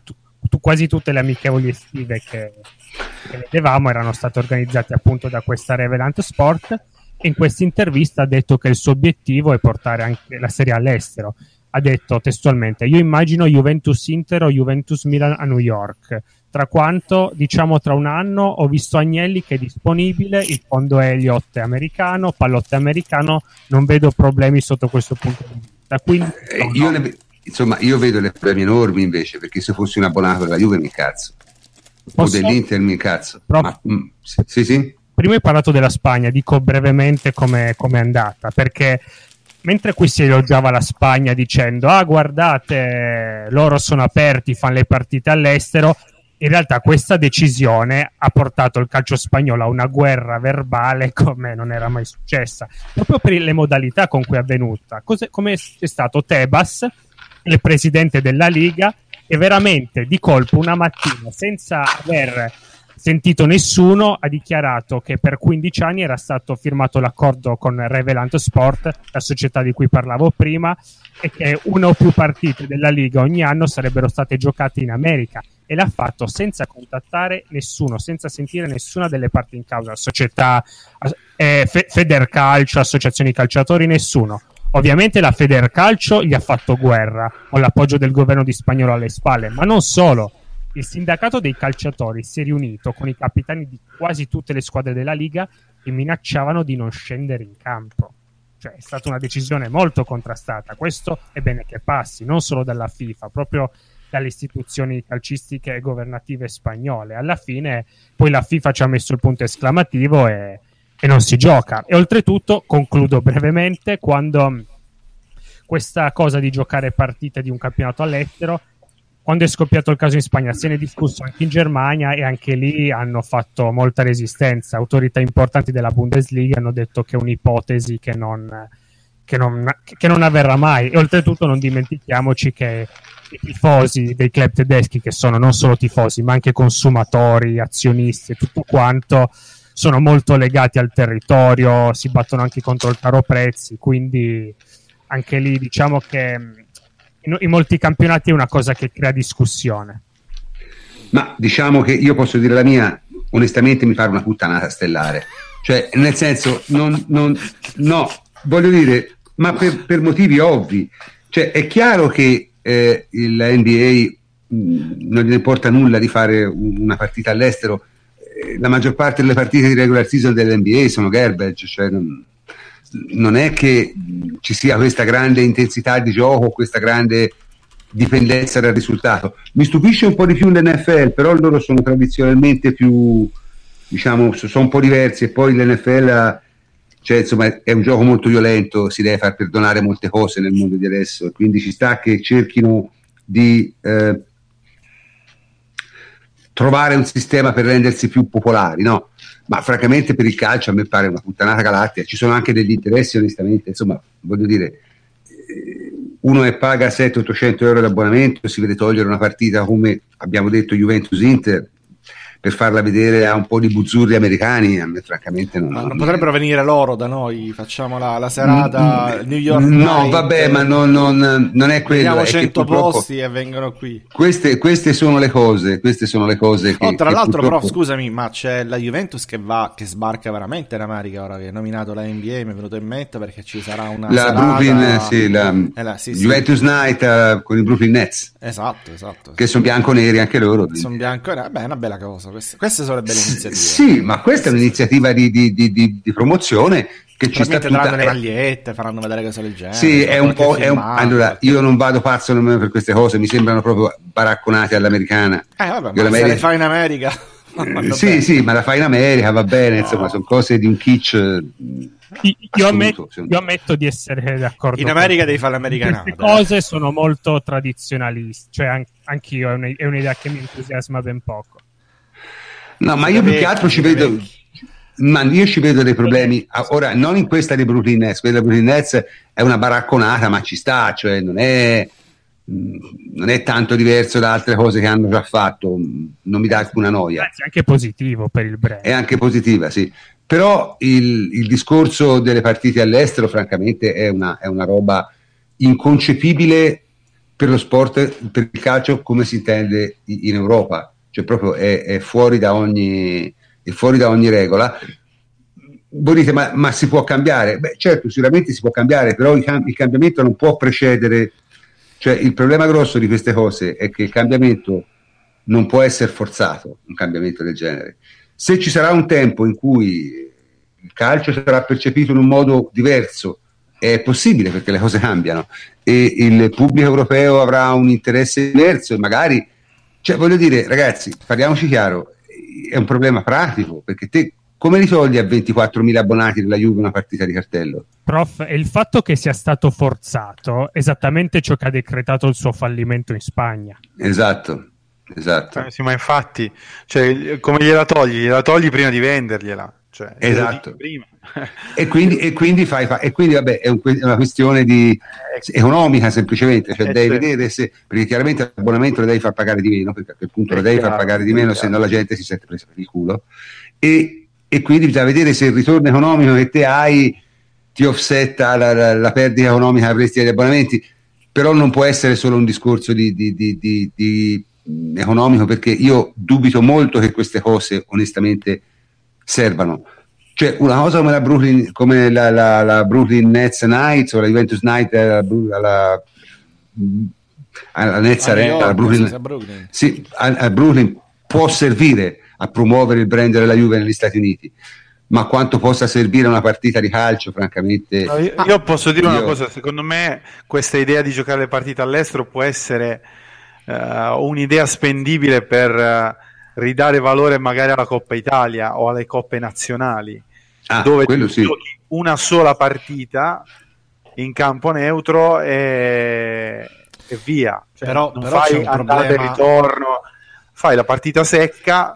Vabbè, crei c'è un, un problema, c'è un problema, c'è un no, problema crei una coppa me... itinerante, crei una coppa itinerante sì. che può avere un senso magari eh, negli Stati Uniti piuttosto che in Sud America. Sì, no? però, in Sud America in questo momento Harry, no, però... all'atto pratico tu dovresti farti un bel volo di diverse ore per arrivare là, smaltire, Vabbè. fare un allenamento. No, ma non devi gara. smaltire, Antonio, devi, devi ritagliarti. Dice, allora, eh, eh si dice che devono riscrivere i calendari. No, devono riscrivere i calendari. Eh, Ti devi okay. creare okay. una finestra dove quel mese, quei 50 giorni, eh, giochi la Coppa Italia. Non lo so, questo potrebbe avere un senso, ammesso che sia eh, oppure semplicemente punti sulle amichevoli estive e fai diventare il, il punto di riferimento oh. sempre di più di partite di un certo livello. Sì, ma io, io insisto, cioè, secondo me non, non, può essere una partita che fa parte di un campionato. Cioè, no, neanche per me. No, ma anche no, perché cioè, siamo veramente sicuri che una singola partita, seppure di cartello, possa avere delle ricadute positive per quanto riguarda la pilla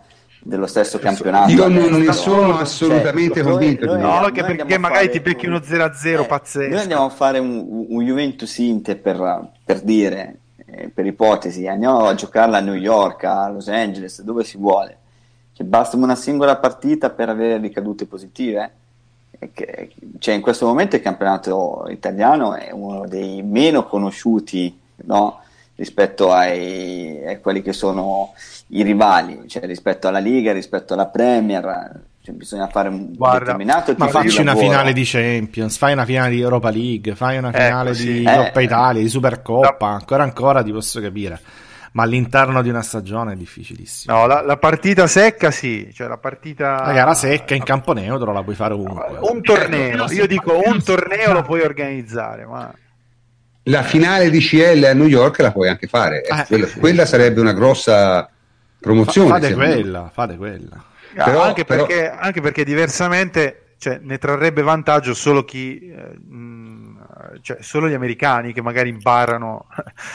Eh, cioè, se tu porti le partite di campionato lì, cioè tu porti un livello di calcio che loro non conoscono, perché non lo conoscono eh, sono gli unici che potrebbero trarre vantaggio da questo. Cioè, sicuramente non le squadre europee, non i tifosi europei, eh, quindi insomma, ma tanto non lo faranno mai.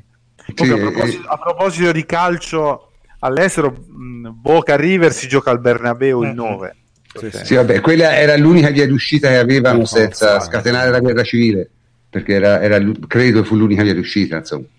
Vabbè, ma poi di quella non ne parliamo perché sennò bisognerebbe parlare dei, dei, dei dirigenti, dei, lasciamo perdere. Andiamo, andiamo Lì avanti. che c'è la Homeball, cioè, mm, so, mm, lasciamo perdere, insomma. Andiamo, andiamo avanti. avanti. Andiamo. Top andiamo 3 avanti. del pallone d'oro, dai. Top 3 del pallone d'oro. Eh, io ragazzi, sapete, mi viene malissimo, così lo dico subito. Per me la top 3 del pallone d'oro è Cristiano Ronaldo, Cristiano Ronaldo, Cristiano Ronaldo. Eh, Poi fate ci, voi. Ci sei andato vicino. sì, sì. Eh, basta, io su questo non intendo dire altro. Prego. No, però allora facciamo prima delle domande, Antonio. Allora Dimmi. decidiamo perché si dà il pallone d'oro. Esatto. Cioè, allora, che, che, premio è? Cioè, allora, a cosa lo diamo sto premio? Secondo eh. me, innanzitutto un premio giornalistico. Non, cosa, c'è, non, c'è, non, c'è, nulla, non c'è nulla. È un premio che si dà così a cazzo. Tu vai e voti un giocatore che ti piace, amen. Eh, secondo me si dovrebbe premiare, ma perché è più giusto 300 giorni, 300 più giorni l'anno eh, di un calciatore piuttosto che limitarlo ad un singolo torneo o a una singola partita, una finale o un, un, mondiale, in questo caso c'è stato un mondiale. Perché? Perché comunque eh, una manifestazione così corta, parliamo di 5-6 partite, eh, è troppo, troppo, troppo poco, sono troppo poche per eh, giudicare appunto la stagione di un calciatore. Io mi affiderei molto più semplicemente sulla stagione nel suo complesso giocata dai, dai, calciatori europei e se facciamo questo ha ragione il prof Cristiano Ronaldo è primo, secondo e terzo perché ha fatto una, una stagione irripetibile, strepitosa eh, i dati li, abbiamo, li conosciamo tutti quindi non solo ha cambiato maglia e ha continuato ad avere un rendimento eccellente quindi questo rende ancora più eh, prestigiosa, prestigioso il suo anno solare, è stato capocannoniere, è vice capocannoniere del mondiale, capocannoniere della Champions, quindi eh, per carità, eh, Cristiano Ronaldo numero uno non si dovrebbe discutere. Però poi vedi, se ragioni così, io vi faccio un nome ad esempio che probabilmente non finirà nei primi 10 a questo punto, credo, temo. C'è Salah. Salah è uno che eh, meriterebbe tranquillamente il podio perché Però... ha fatto una stagione, se tu la prendi come complessiva, no? dal, dicembre dell'anno scorso, dal gennaio dell'anno scorso fino a ad oggi che è stata straordinaria. Fatto... Quest'anno meno, è eh, partito un po' peggio. Ma par- partito con 9 gol e 4 assist eh, in 19 partite di... sì, tra vabbè. Premier e Champions League. Comunque i suoi li sta facendo il Liverpool che sta venendo meno. Però ha fatto ad esempio anche il mondiale, ha giocato due partite, l'altra non l'ha, non l'ha potuta giocare cortesia di Sergio Ramos, e ha fatto due gol, ha segnato in entrambe le partite. Eh, l'anno scorso, quindi anche quello è un segno di... L'anno scorso sappiamo tutti che è arrivato in finale, ha trascinato veramente da solo il Liverpool in finale, ha fatto una, una stagione veramente meravigliosa. Se tu vuoi appunto considerare la stagione, secondo me ci sta, sarà. Se ti limiti semplicemente come pare... Eh, vogliono fare questi giornalisti in questo momento al mondiale, quindi devi prendere due giocatori della Francia e uno della Croazia perché sono arrivati in finale, allora amen, cioè, non ne parliamo neanche, non è un, un premio che mi interessa. Vabbè, ragazzi, C'è già il premio dell'MVP del mondiale. Ma allora, allora diventa una presa per il culo. Allora, parliamoci chiaro, Antonio. Allora diventa una presa per il culo eh, perché fino a ieri non hanno ragionato così. Perché mi pare che quando ha vinto, eh, cioè nel mondiale, quando ci sono stati i mondiali in Brasile, eh, mi pare che non abbia vinto nessuno che, abbia fatto, che ha fatto la finale eh, esatto. quando, nel 2010 altrettanto. La vinse Messi e non, è, semplicemente un, è semplicemente un premio politico eh, ed è diventato quest'anno casualmente un premio politico perché negli ultimi dieci anni se lo sono mm. diviso i due giocatori più forti. Si sono rotti le palle di darlo di nuovo a uno dei eh, due. Eh, ho capito, si sono rotti le palle, però è un premio annuale, è un premio che viene dato ogni anno e la logica dice che tu devi dare il premio a chi ha fatto miglio- la migliore annata. Ronaldo ha vinto la Supercoppa di Spagna, la Supercoppa europea, il, eh, la Champions League, eh, capocannoniere della Champions League, record mondiale di, di gol nella Champions League. Come si fa a non dare il pallone d'oro a Ronaldo? E la cosa, finisco, la cosa che sta veramente sul cazzo è che tutti, tutti i non tifosi della Juventus eh, stanno dicendo che eh, stanno trovando giustificazioni a dire che è normale, vabbè, ci sta che lo possa vincere Mod, eh, Mod, Modric. che lo possa no, vincere vabbè, io, io, io, io, lì devo portare, stati, devo essere, devo essere primi, irrispettoso. No, Antonio, sarebbero stati i primi ad indignarsi. Devo essere irrispettoso. Modric ha disputato forse la peggiore stagione da quando è a Madrid. Ha disputato un mondiale buono ma non è stato no, il migliore neanche nel centrocampo in... della Croazia. Esatto, esatto. E, e quindi questo ti dimostra come, eh, e poi ci arriviamo al punto dopo, la gente non capisce un cazzo di calcio, i tifosi sono No, i tifosi non niente, i giornalisti anche ragazzi, ma per l'Italia è peggio, Cioè, nel senso, ah, fosse un concorso gastronomico capirei, ma voglio dire, no, ma che c'entra Condò col calcio? La cosa che fa girare le palle è che se Ronaldo fosse rimasto al Real Madrid e non gli avessero dato il premio, tutti gli italiani si sarebbero indignati perché Ronaldo. Sì, vabbè, però sappiamo, sappiamo. No, ma è così, però, ma noi dobbiamo dire, è così. È così. Ma adesso, sappiamo come funziona questo paese, dai. Siccome Ronaldo è andato alla Juve, adesso ci sono mille giustificazioni e calcoli ma Modric, ma quando cazzo l'avete visto? No, ma tra l'altro, per cui veramente gli ultimi mondiali, cioè i mondiali precedenti, quelli del 2014, aveva vinto la Germania. No, il pallone d'oro FIFA avevano votato 181 CT, 182 capitani di squadre nazionali e 181 rappresentanti dei media. Aveva vinto Cristiano Ronaldo con il 37,66% dei voti, secondo Messi con 15,76%. Strano. Poi c'era, c'era Neuer, terzo con 15,72. Chiaramente c'erano giocatori del Bayern Monaco. Eh, uno va a vedere la Champions League del 2014, chi l'aveva vinto? Non ho idea.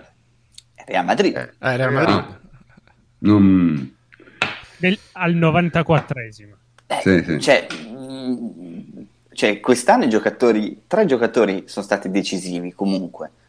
Cristiano Ronaldo, nel mondiale non puoi andare a trovare un giocatore determinante. Non c'è. Non Forse c'è. Griezmann è il migliore Griezmann della ci sta, è che è il migliore della Francia, che tra l'altro comunque è stato decisivo anche nella vittoria dell'Atletico Madrid in Europa League. Eh, che comunque gol pesanti ne ha fatti. Doppietta ha vinto. finale, come no? 6 gol e, e 4 assist in 8 gare di Europa League. E Salah è stato molto determinante l'anno scorso. Eh, Nella... eh, quindi sono per me sono tre, questi quindi... tre: Cristiano, Salah, Griezmann. Se volete tre nomi, sono questi. Punto. Io Mbappé, so... lo sapete, io sono un grandissimo fan di Mbappé. È presto, Antonio. Ma no, non solo è presto, non ha fatto una, stagione, ha fatto una stagione peggiore di quella precedente. Esatto. E come I fai migliori giocatori, i migliori Modric giocatori... Idem, cioè, come fai a premiare uno che fa una stagione peggiore di quella precedente? Varan ha fatto una buona stagione, quello è un, è un buon nome, ma io lo metto comunque io, io so. eh, il mio podio è Ronaldo, Messi e Salah, perché comunque me, togliere Messi alla fine ha vinto il campionato più difficile dei, del mondo, eh, che comunque la Liga eh, è un campionato difficile da vincere e Messi è sempre Messi ed è sempre determinante per la sua squadra. Per me. Ha fatto, Però, ha fatto un gol ieri da manicomio da manicomio. da però manicomio, voglio dire, cioè. possiamo discutere, però il giocatore più determinante dello scorso anno ai fini del risultato di tutte le partite che ha giocato a tutti i livelli ha un solo nome ed è Cristiano eh, Ronaldo. Ronaldo. Punto. Basta. Però paradossalmente io Ronaldo, oltre che per l'anno scorso, lo premio per quest'autunno, che nessuno ah, ecco, sul podio ha avuto la costanza sua anche col cambio squadra, perché esatto io ve la butto lì. C'è avessi... il carico del cambio squadra. Ve la butto lì. Se avesse fatto un autunno di grande livello, forse io avrei premiato Griezmann, proprio per la continuità che sta avendo in questi anni. Però con un Ronaldo così, che cambia squadra e si mantiene comunque al top... Ed è capocannoniere, anzi, per un gol Però, ragazzi, in Serie A. La, la, stagione di, la stagione di Ronaldo dello scorso anno è irripetibile. Cioè, ha fatto delle cose pazzesche. 44 partite 44 gol. Cioè boh, eh, ha vinto tutto quello che poteva vincere. Cioè tutto quello che poteva vincere l'ha vinto tranne il campionato che l'ha vinto Messi. Quindi alla fine metti lui e Messi e, e non ti sbagli perché sono i più forti di tutti ancora oggi no lo sai qual è la, la cosa che dicevi tu è giusta se tu dopo anni che premi in un certo modo te ne esci cambiando con la rivoluzione hai sputtanato i 5-10 esatto. anni precedenti. Esatto. Non, non vale più una mazza quel Non premio. vale più una mazza di quello che hai fatto fino ad ora e chiamiamolo io francamente, io francamente per il pallone d'oro non mi sono mai scaldato più no tanto, ma neanche perché è sempre stato un premio da, da riscuotere ecco. È sempre stato un premio politico che poi, che poi diciamo negli ultimi anni abbia coinciso eh, con, con la vittoria di due forti giocatori fortissimi ma l'unica ragione è perché sono in squadre politicamente forti. Se Ronaldo avesse fatto lo stesso esatto campionato nel Manchester United non l'avrebbe vinto questi palloni d'oro cioè sono sicuro. Perché è un premio essenzialmente politico votano giornalisti, figuriamoci, la gente per un pranzo si vende. Sì, insomma, sono, sono d'accordo con te, ma infatti mm. cioè, il pallone d'oro l'ha vinto anche Papa N. Cioè, Fl- quindi... Florentino ah. li, fa, li, fa, trovare un po' di troie e questi votano anche loro. non è che cioè, cioè non, non, non, non, è una cosa, trovare, non è una cosa attendibile, non è una cosa attendibile, insomma, una, una baracconata omettante. No, ma infatti, ma... prof, la, io sono d'accordo con te, cioè alla fine, ripeto, è un, è un, è un premio politico, l'ha vinto Papen, l'hanno vinto giocatori impro, insomma, improponibili. Sì. Eh, ma la cosa che mi fa incazzare è il tentativo di tutti i media di giustificare un eventuale premio a un Modric o a un Varan o questi nomi che si sono stati sparati così. Allora il, il eh, giornalista che fa il filosofo eh, dice ma sai Modric è stato mm. così, Modric è stato colà, ma che si scoprono solo di ridicolo. Siete ridicoli. no, vabbè, ma diciamo che il senso, il senso del ridicolo l'abbiamo perso da molto tempo e alla mancanza di senso di ridicolo sarà dedicata l'ultima parte della trasmissione. Però ah, prima sì. vorrei, vorrei, affrontare, vorrei, affrontare, un altro punto e, e sono le parole di Colaro, perché ripeto, io le vorrei far sentire perché ha detto delle cose di una semplicità e di una ovvietà che francamente ovviamente hanno scandalizzato tutti i ben pensanti. Non è no? italiano, questo forse non è un Vai la regia, vai la regia. noi siamo consapevoli che abbiamo sempre i tifosi in trasferta e in casa che, che, ci sostengono. Poi se sono arrabbiati sono, è diritto loro, come ho detto non devo promettere niente a nessuno, devo promettere solo a me stesso di fare il mio lavoro eh, al massimo e lo faccio sempre dal primo giorno che ho, ho cominciato a giocare a calcio. Devo, devo, dire che sono pienamente d'accordo con il mister, quelle, quelle cose che diceva, le formazioni qua del tifoso deve essere arrabbiato, può esprimere la sua opinione allo stadio, però il tifoso deve essere consapevole, non dico solo tifoso della Roma, ma in generale che di calcio capisce poco. Quindi a me piace tennis, ma mi piace tanto, non capisco niente. Mi piace pure il pallacanestro, io sono cresciuto con pallacanestro, però non capisco niente, quindi posso fare essere il tifoso. Però mettermi a parlare come deve giocare Djokovic perché serbo, non lo so, squadra non mi permetterei mai, posso fare il tifo e basta. Posso essere incazzato, si perde, sì, ma fare la tattica non mi permetterei mai. Credo che questo ragionamento deve essere non solo tifosi della Roma in generale, perché qui si chiacchiera tanto, si chiacchiera tanto per sprecare fiato, però alla fine non si dice niente.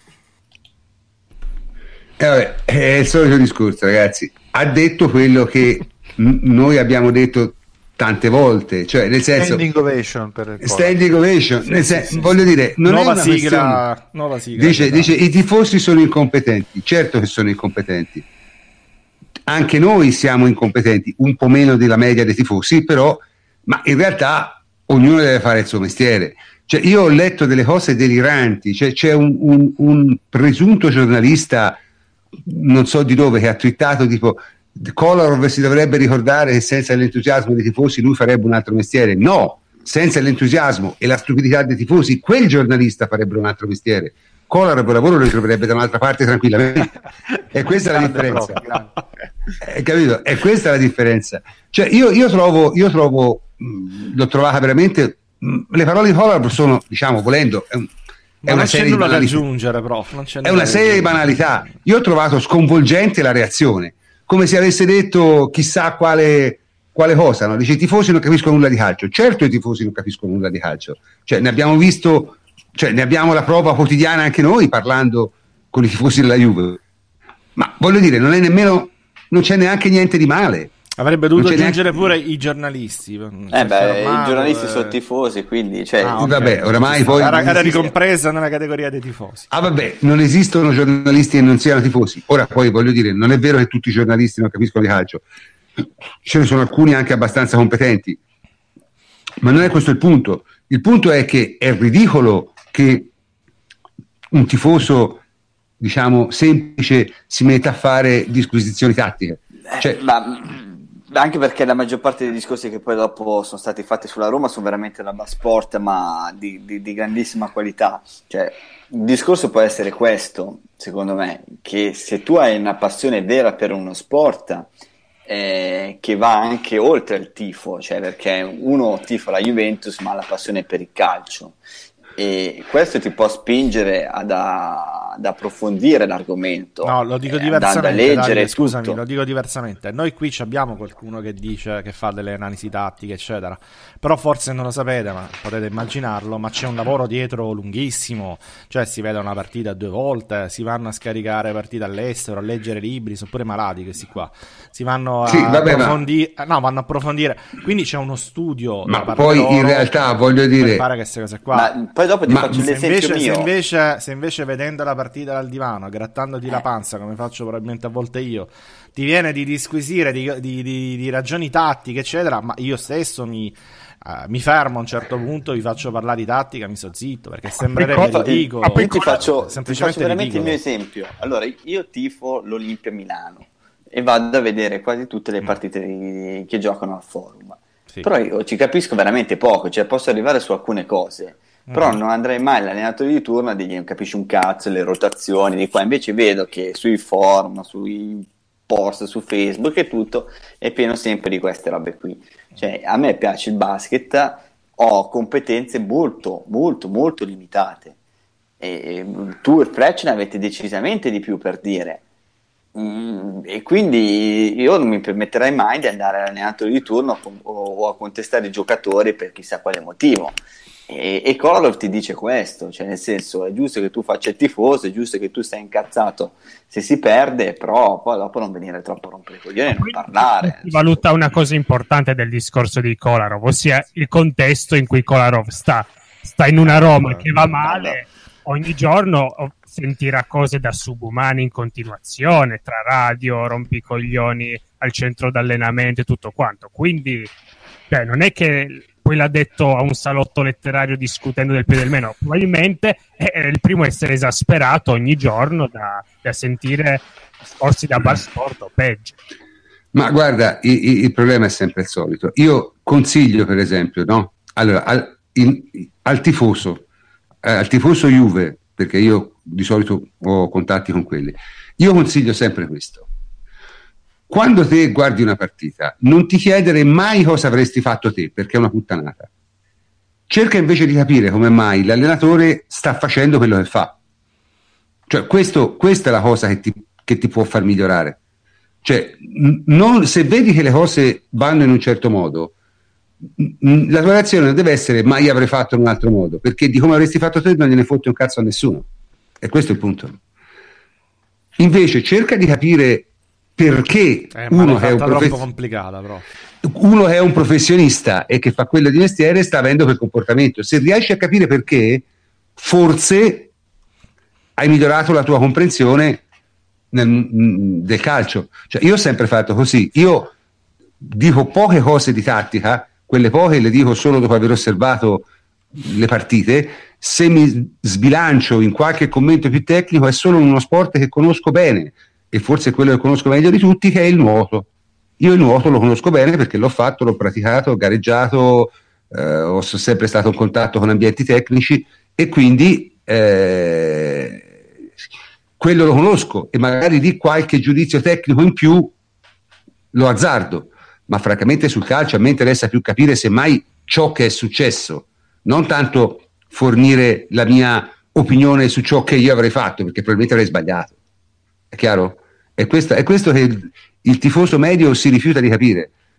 Cioè, l'idea di dire che eh, il calcio è una cosa di cui possono parlare tutti. No, non è così. Non esistono le cose di cui possono parlare tutti.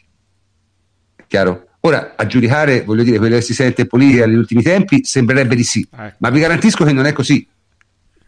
Cioè, per parlare delle cose ci vuole competenza. Si può parlare delle cose in, a tanti livelli, ma non si può elevare eh, le eh, chiacchiere da bar a, a cosa. Qui ci chiedono previsioni Fiorentina-Juve. Allora, guarda, le previsioni Fiorentina-Juve eh, l'hanno già fatte, no? Giusto? Sì, C'è sì. stato chi, chi, chi, si è premurato. Sappiamo già, il risultato, sappiamo già il risultato. Si è premurato, certo, si è premurato di averle fatte. Ora, noi abbiamo, abbiamo avuto sin dall'inizio anno, no? Che questo campionato fosse diciamo in qualche modo segnato, cioè dopo poche partite abbiamo avuto tutti quanti noi, molto anche i tifosi perché paradossalmente il disinteresse nei confronti del campionato è notevole, cioè tutti i giornali hanno, stanno vendendo meno, tutte le trasmissioni sportive fanno meno ascolti, noi facciamo meno ascolti. In generale c'è un calo di interesse enorme, ma perché si è capito quasi subito come sarebbe andata a finire. Ora, diciamo, il sigillo finale a questa cosa qui, nel senso che siamo probabilmente alla frutta, è il ritorno di un nostro vecchio amico, giusto? Il ritorno dell'algoritmo. Vai, vai Antonio. Facciamo questo gioco, mi piace questo gioco dell'algoritmo?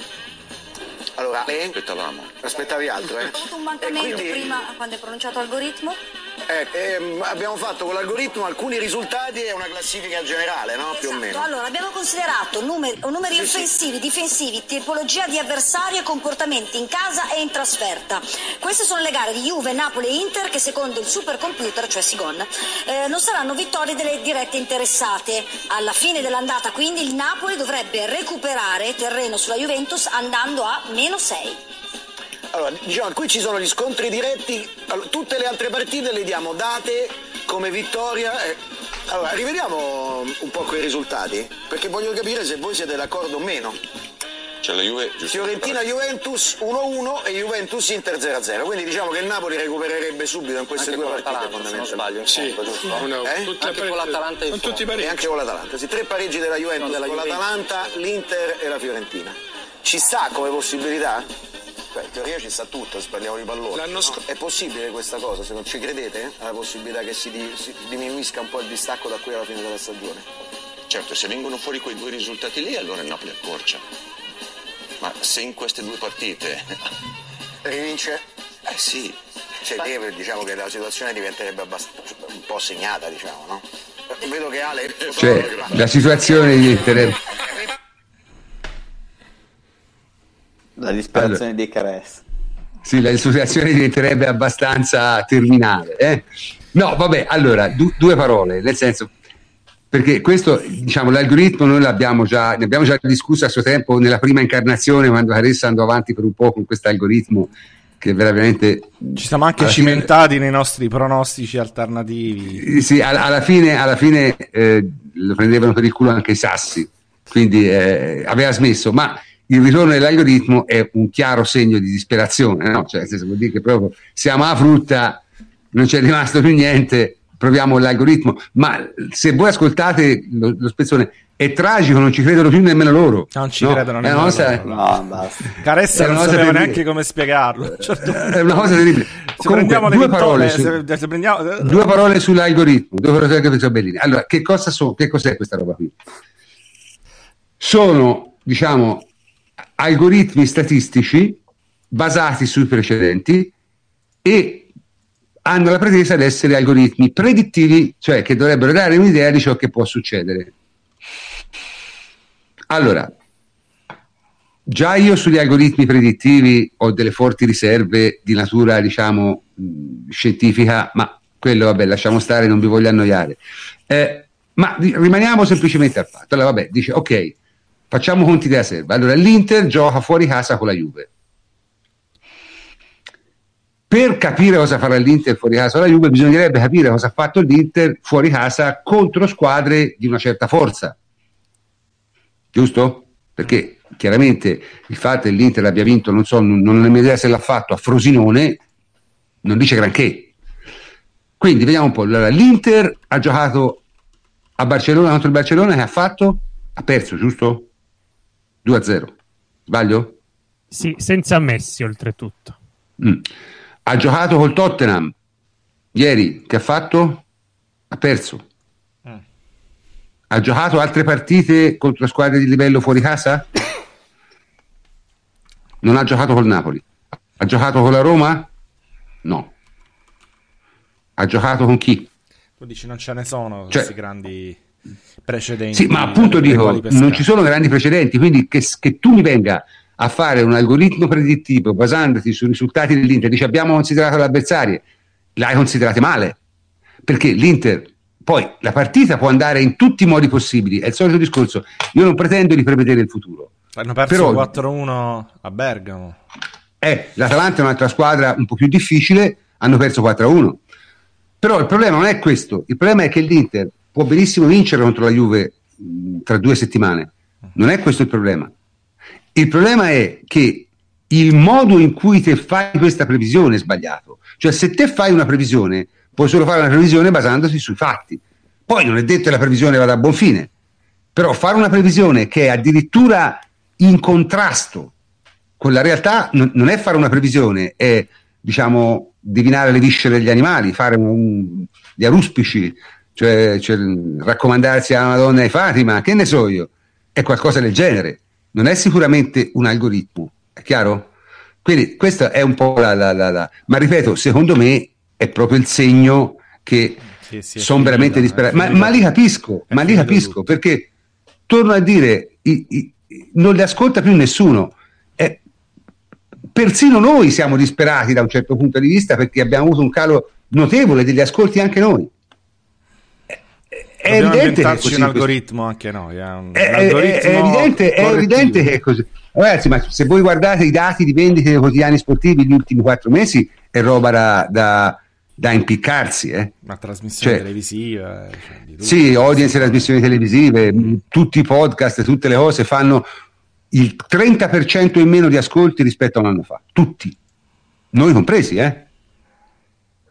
È, è così, è così, e questo chiaramente perché molta gente ha proprio. Allora, molti tifosi della Juve non sono più interessati perché tanto, vabbè, si dice sempre le stesse cose. Sì, certo, quando le cose vanno bene, come diceva giustamente, mi sembra Alexandre Dumas, con una vita felice non si scrive un romanzo, eh? Cioè, quando le cose fanno bene è difficile essere eh, interessanti e creativi.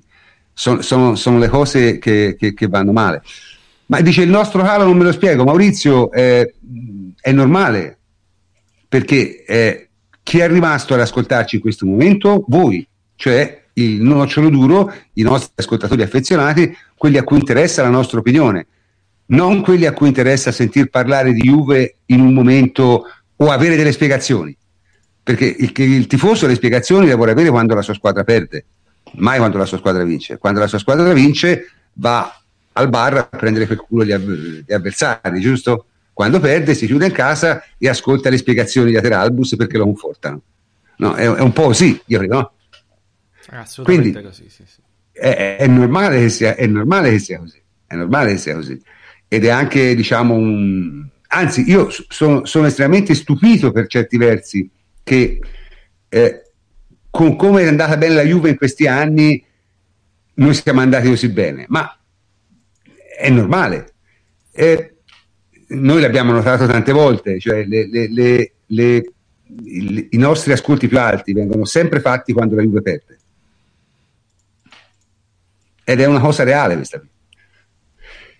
E la, in generale questa diciamo disaffezione del pubblico nei confronti della notizia sportiva è chiaramente determinata da questo. Ben inteso, a noi non ce ne importa nulla perché noi siamo ben contenti che la Juve vinca, continui a vincere. Tifosi, eh certo, far annoiare, far annoiare, il mondo intero a forza di vincere. Eh? Oltretutto quest'anno sta giocando anche bene, quindi ci si diverte. Però è chiaro che dalle parole, dalle parole di, di, di di Caressa eh, risulta evidente la disperazione di questa gente. Cioè, perché non. Perché poi, ragazzi, il discorso è molto semplice: cioè, la previsione che fanno loro, no? E, e, che la danno, e nemmeno avevano il coraggio di farla, è che la Juve alla fine del girone d'andata ha 6 punti di vantaggio sulla seconda. Cioè, andre, avrebbe 49 punti. Cioè, se la Juve fa 49 punti nel girone d'andata me l'ho spiegato, mi fa perdere il campionato. Ma tra l'altro firmiamo pure. Eh? Io firmo da ora. Dice, guarda, nelle prossime sei partite facciamo 12, riaperto, 12 punti e si va a 49. 49 punti nel giro d'andata. Cioè, hai vinto per forza. Hai vinto per forza. Quindi, voglio dire, cioè, di che parliamo, no? Non so, io ora ho parlato sempre io, ma dite qualcosa anche voi, perché questa, insomma, ragazzi, l'algoritmo merita un, un ritorno di... siamo, in, cioè... siamo, in, difficoltà, bro. Siamo in difficoltà. No, Sull'algoritmo cioè, siamo in difficoltà. Ma perché, cioè, non lo so. Io, io, ma non ci credeva neanche lui. Ma non ci credeva neanche lui. Questa è la cosa triste. Ce l'hanno messo veramente come quando, che ne so, ti inviti Gigi Simoni a parlare dell'Inter, no? di Inter, sì, si è rotto le palle pure, vabbè. Però devo fare comunque anche quest'anno la domanda a Gigi, è eh, la stessa cosa. Che facciamo? Vabbè, mettiamoci l'algoritmo. Ma no, ma l'algoritmo ci c'era già sputtato l'anno scorso. E eh, vabbè, dai, dobbiamo salvarli per forza. Dobbiamo, dobbiamo, salva- dobbiamo fare qualche cosa. Algoritmo. Con tre pareggi della Juventus e tutte vittorie del Napoli. Boh, può essere. Va bene. Sì, ma voglio dire, nel senso, l'anno scorso di che parliamo? Bene, eh, quant'è, quant'è? Portò abbastanza bene. Sì, no, ma mh, mm, non, c'è, non c'è in realtà, non c'è, vedete, è talmente, diciamo, evidente la cosa, no? che nemmeno noi riusciamo più nemmeno a prendere per culo Caressa. Ma no, ma poi l'anno scorso la, la spiegò, cioè fece tutta una serie di ragionamenti. Di due anni fa, due anni fa, due anni fa, non vero, no? più davvero. Eh, Viene anche perculato. Non, non, non spiega neanche più così. La, la, butta lì e ormai dice: Ma secondo voi può essere credibile? Cioè, già sta cambiando la, la versione. No? Da, questo dicono i numeri, ah, secondo voi può essere credibile? Eh, questo, questo non sanno, quest... no, la realtà è che io ripeto, ma io ripeto, da una parte li capisco, però insomma diciamo che magari, visto che hanno dei mezzi di un certo tipo, potrebbero fare altro, ecco.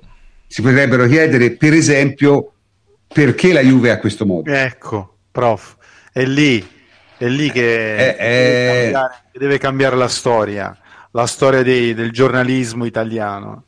È lì, cioè un giornalismo eh, propositivo, interessante, eccetera, eh, fa tutti, tutti i weekend una trasmissione che cerca di capire perché la Juve e come ha fatto la Juve, eccetera, eccetera. E Eh, magari ti spiega anche, ti spiega, no, ma per dire, ti spiega anche perché l'Inter credo sia sulla strada giusta e, e altre Esatto. no, capito? Cioè, è Sì, questo il più o punto. meno. Cioè, potrebbero far questo. Cioè, non è obbligatorio parlare solo di Juve, no?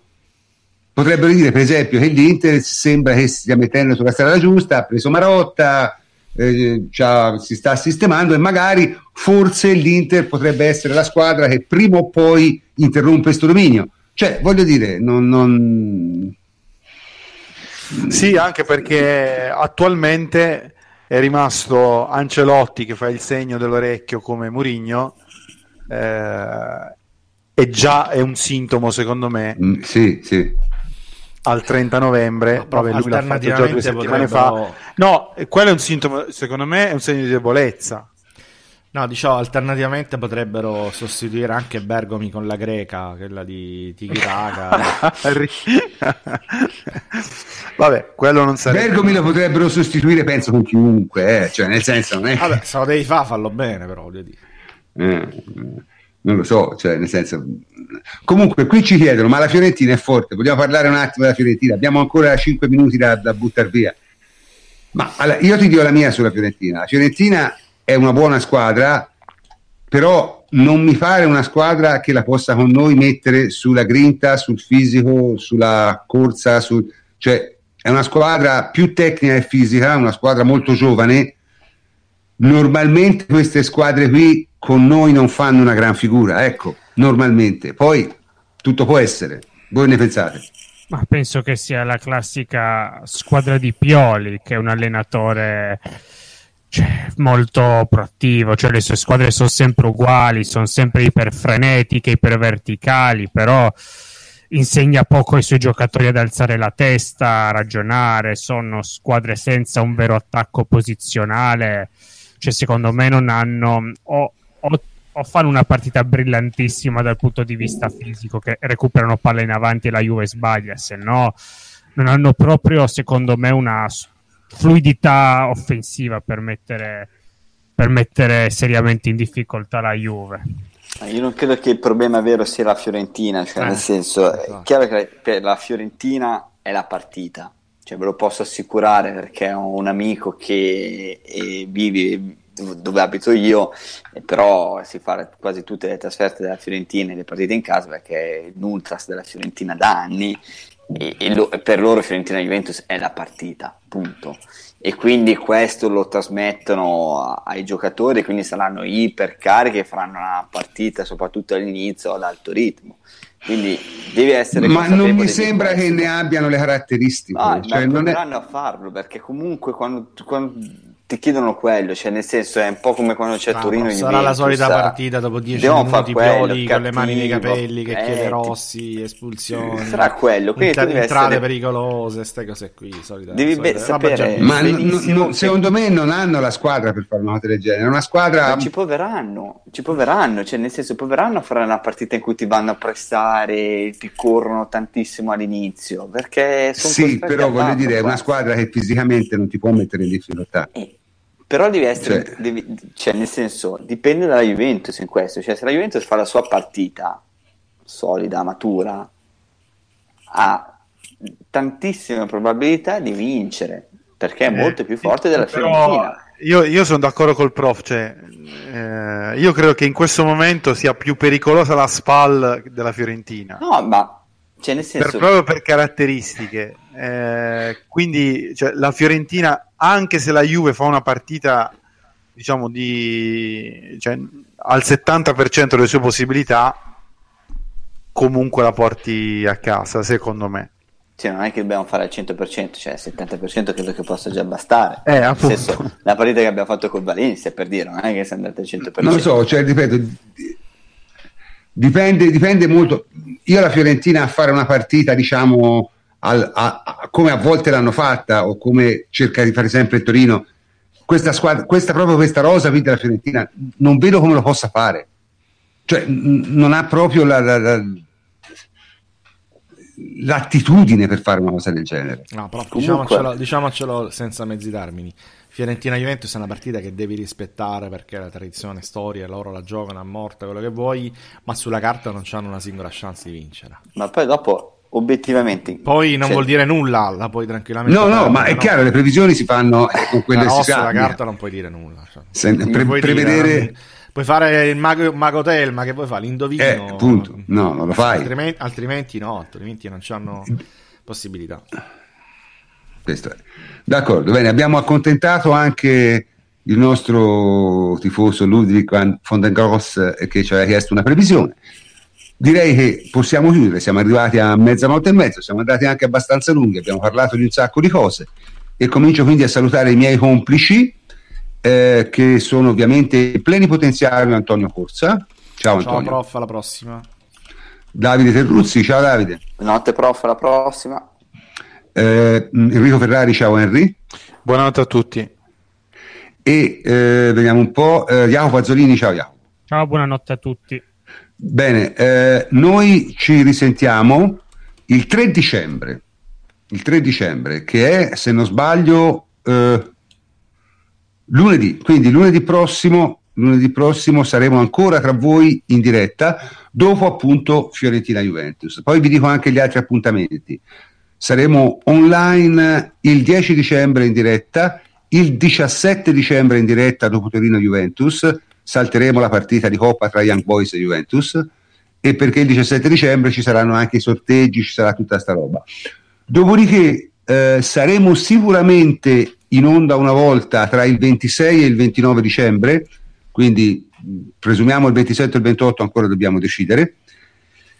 Dopodiché comincerà la sosta e faremo sicuramente qualche trasmissione durante la sosta, una sicuramente in occasione della Supercoppa che si giocherà, se non sbaglio, il 16 gennaio, giusto? Qualcosa del genere. Sì, sì, sì, dovrebbe essere mm. quella. Quindi diciamo, prima, prima, della fine dell'anno, prima della fine dell'anno ci sono ancora 3 appuntamenti, 3-4 appuntamenti sicuri e per l'appunto quest'anno con la fine dell'anno si conclude anche il girone d'andata. Quindi avremo aspetta, anche aspetta, diciamo... prof, fermo, fermo, fermo. Mm. Prima pagina Corriere dello Sport, l'ultima purtroppo ci arriva in diretta e noi la, ve la giriamo così. Nella Juve prima... Cioè, mi, mi, devi far allungare, insomma, eh, dice, sì, che, sì, che cosa no, dici? Forza. Nella Juve prima ovunque solo uno ha perso qualcosa con l'arrivo di Ronaldo, di Bala. CR sotto e, e il caso di Bala offuscato Vabbè. da Ronaldo. No, siamo, siamo a questo. Siamo, siamo allo sbacco più totale. Va bene, eh, allora, prima di, prima diciamo di, di, di, di, esagerare, esagerare con lo sbacco, direi che ci si può anche salutare. I miei complici hanno già salutato, io vi saluto adesso. Sono il professor Cantor. Buonanotte a tutti.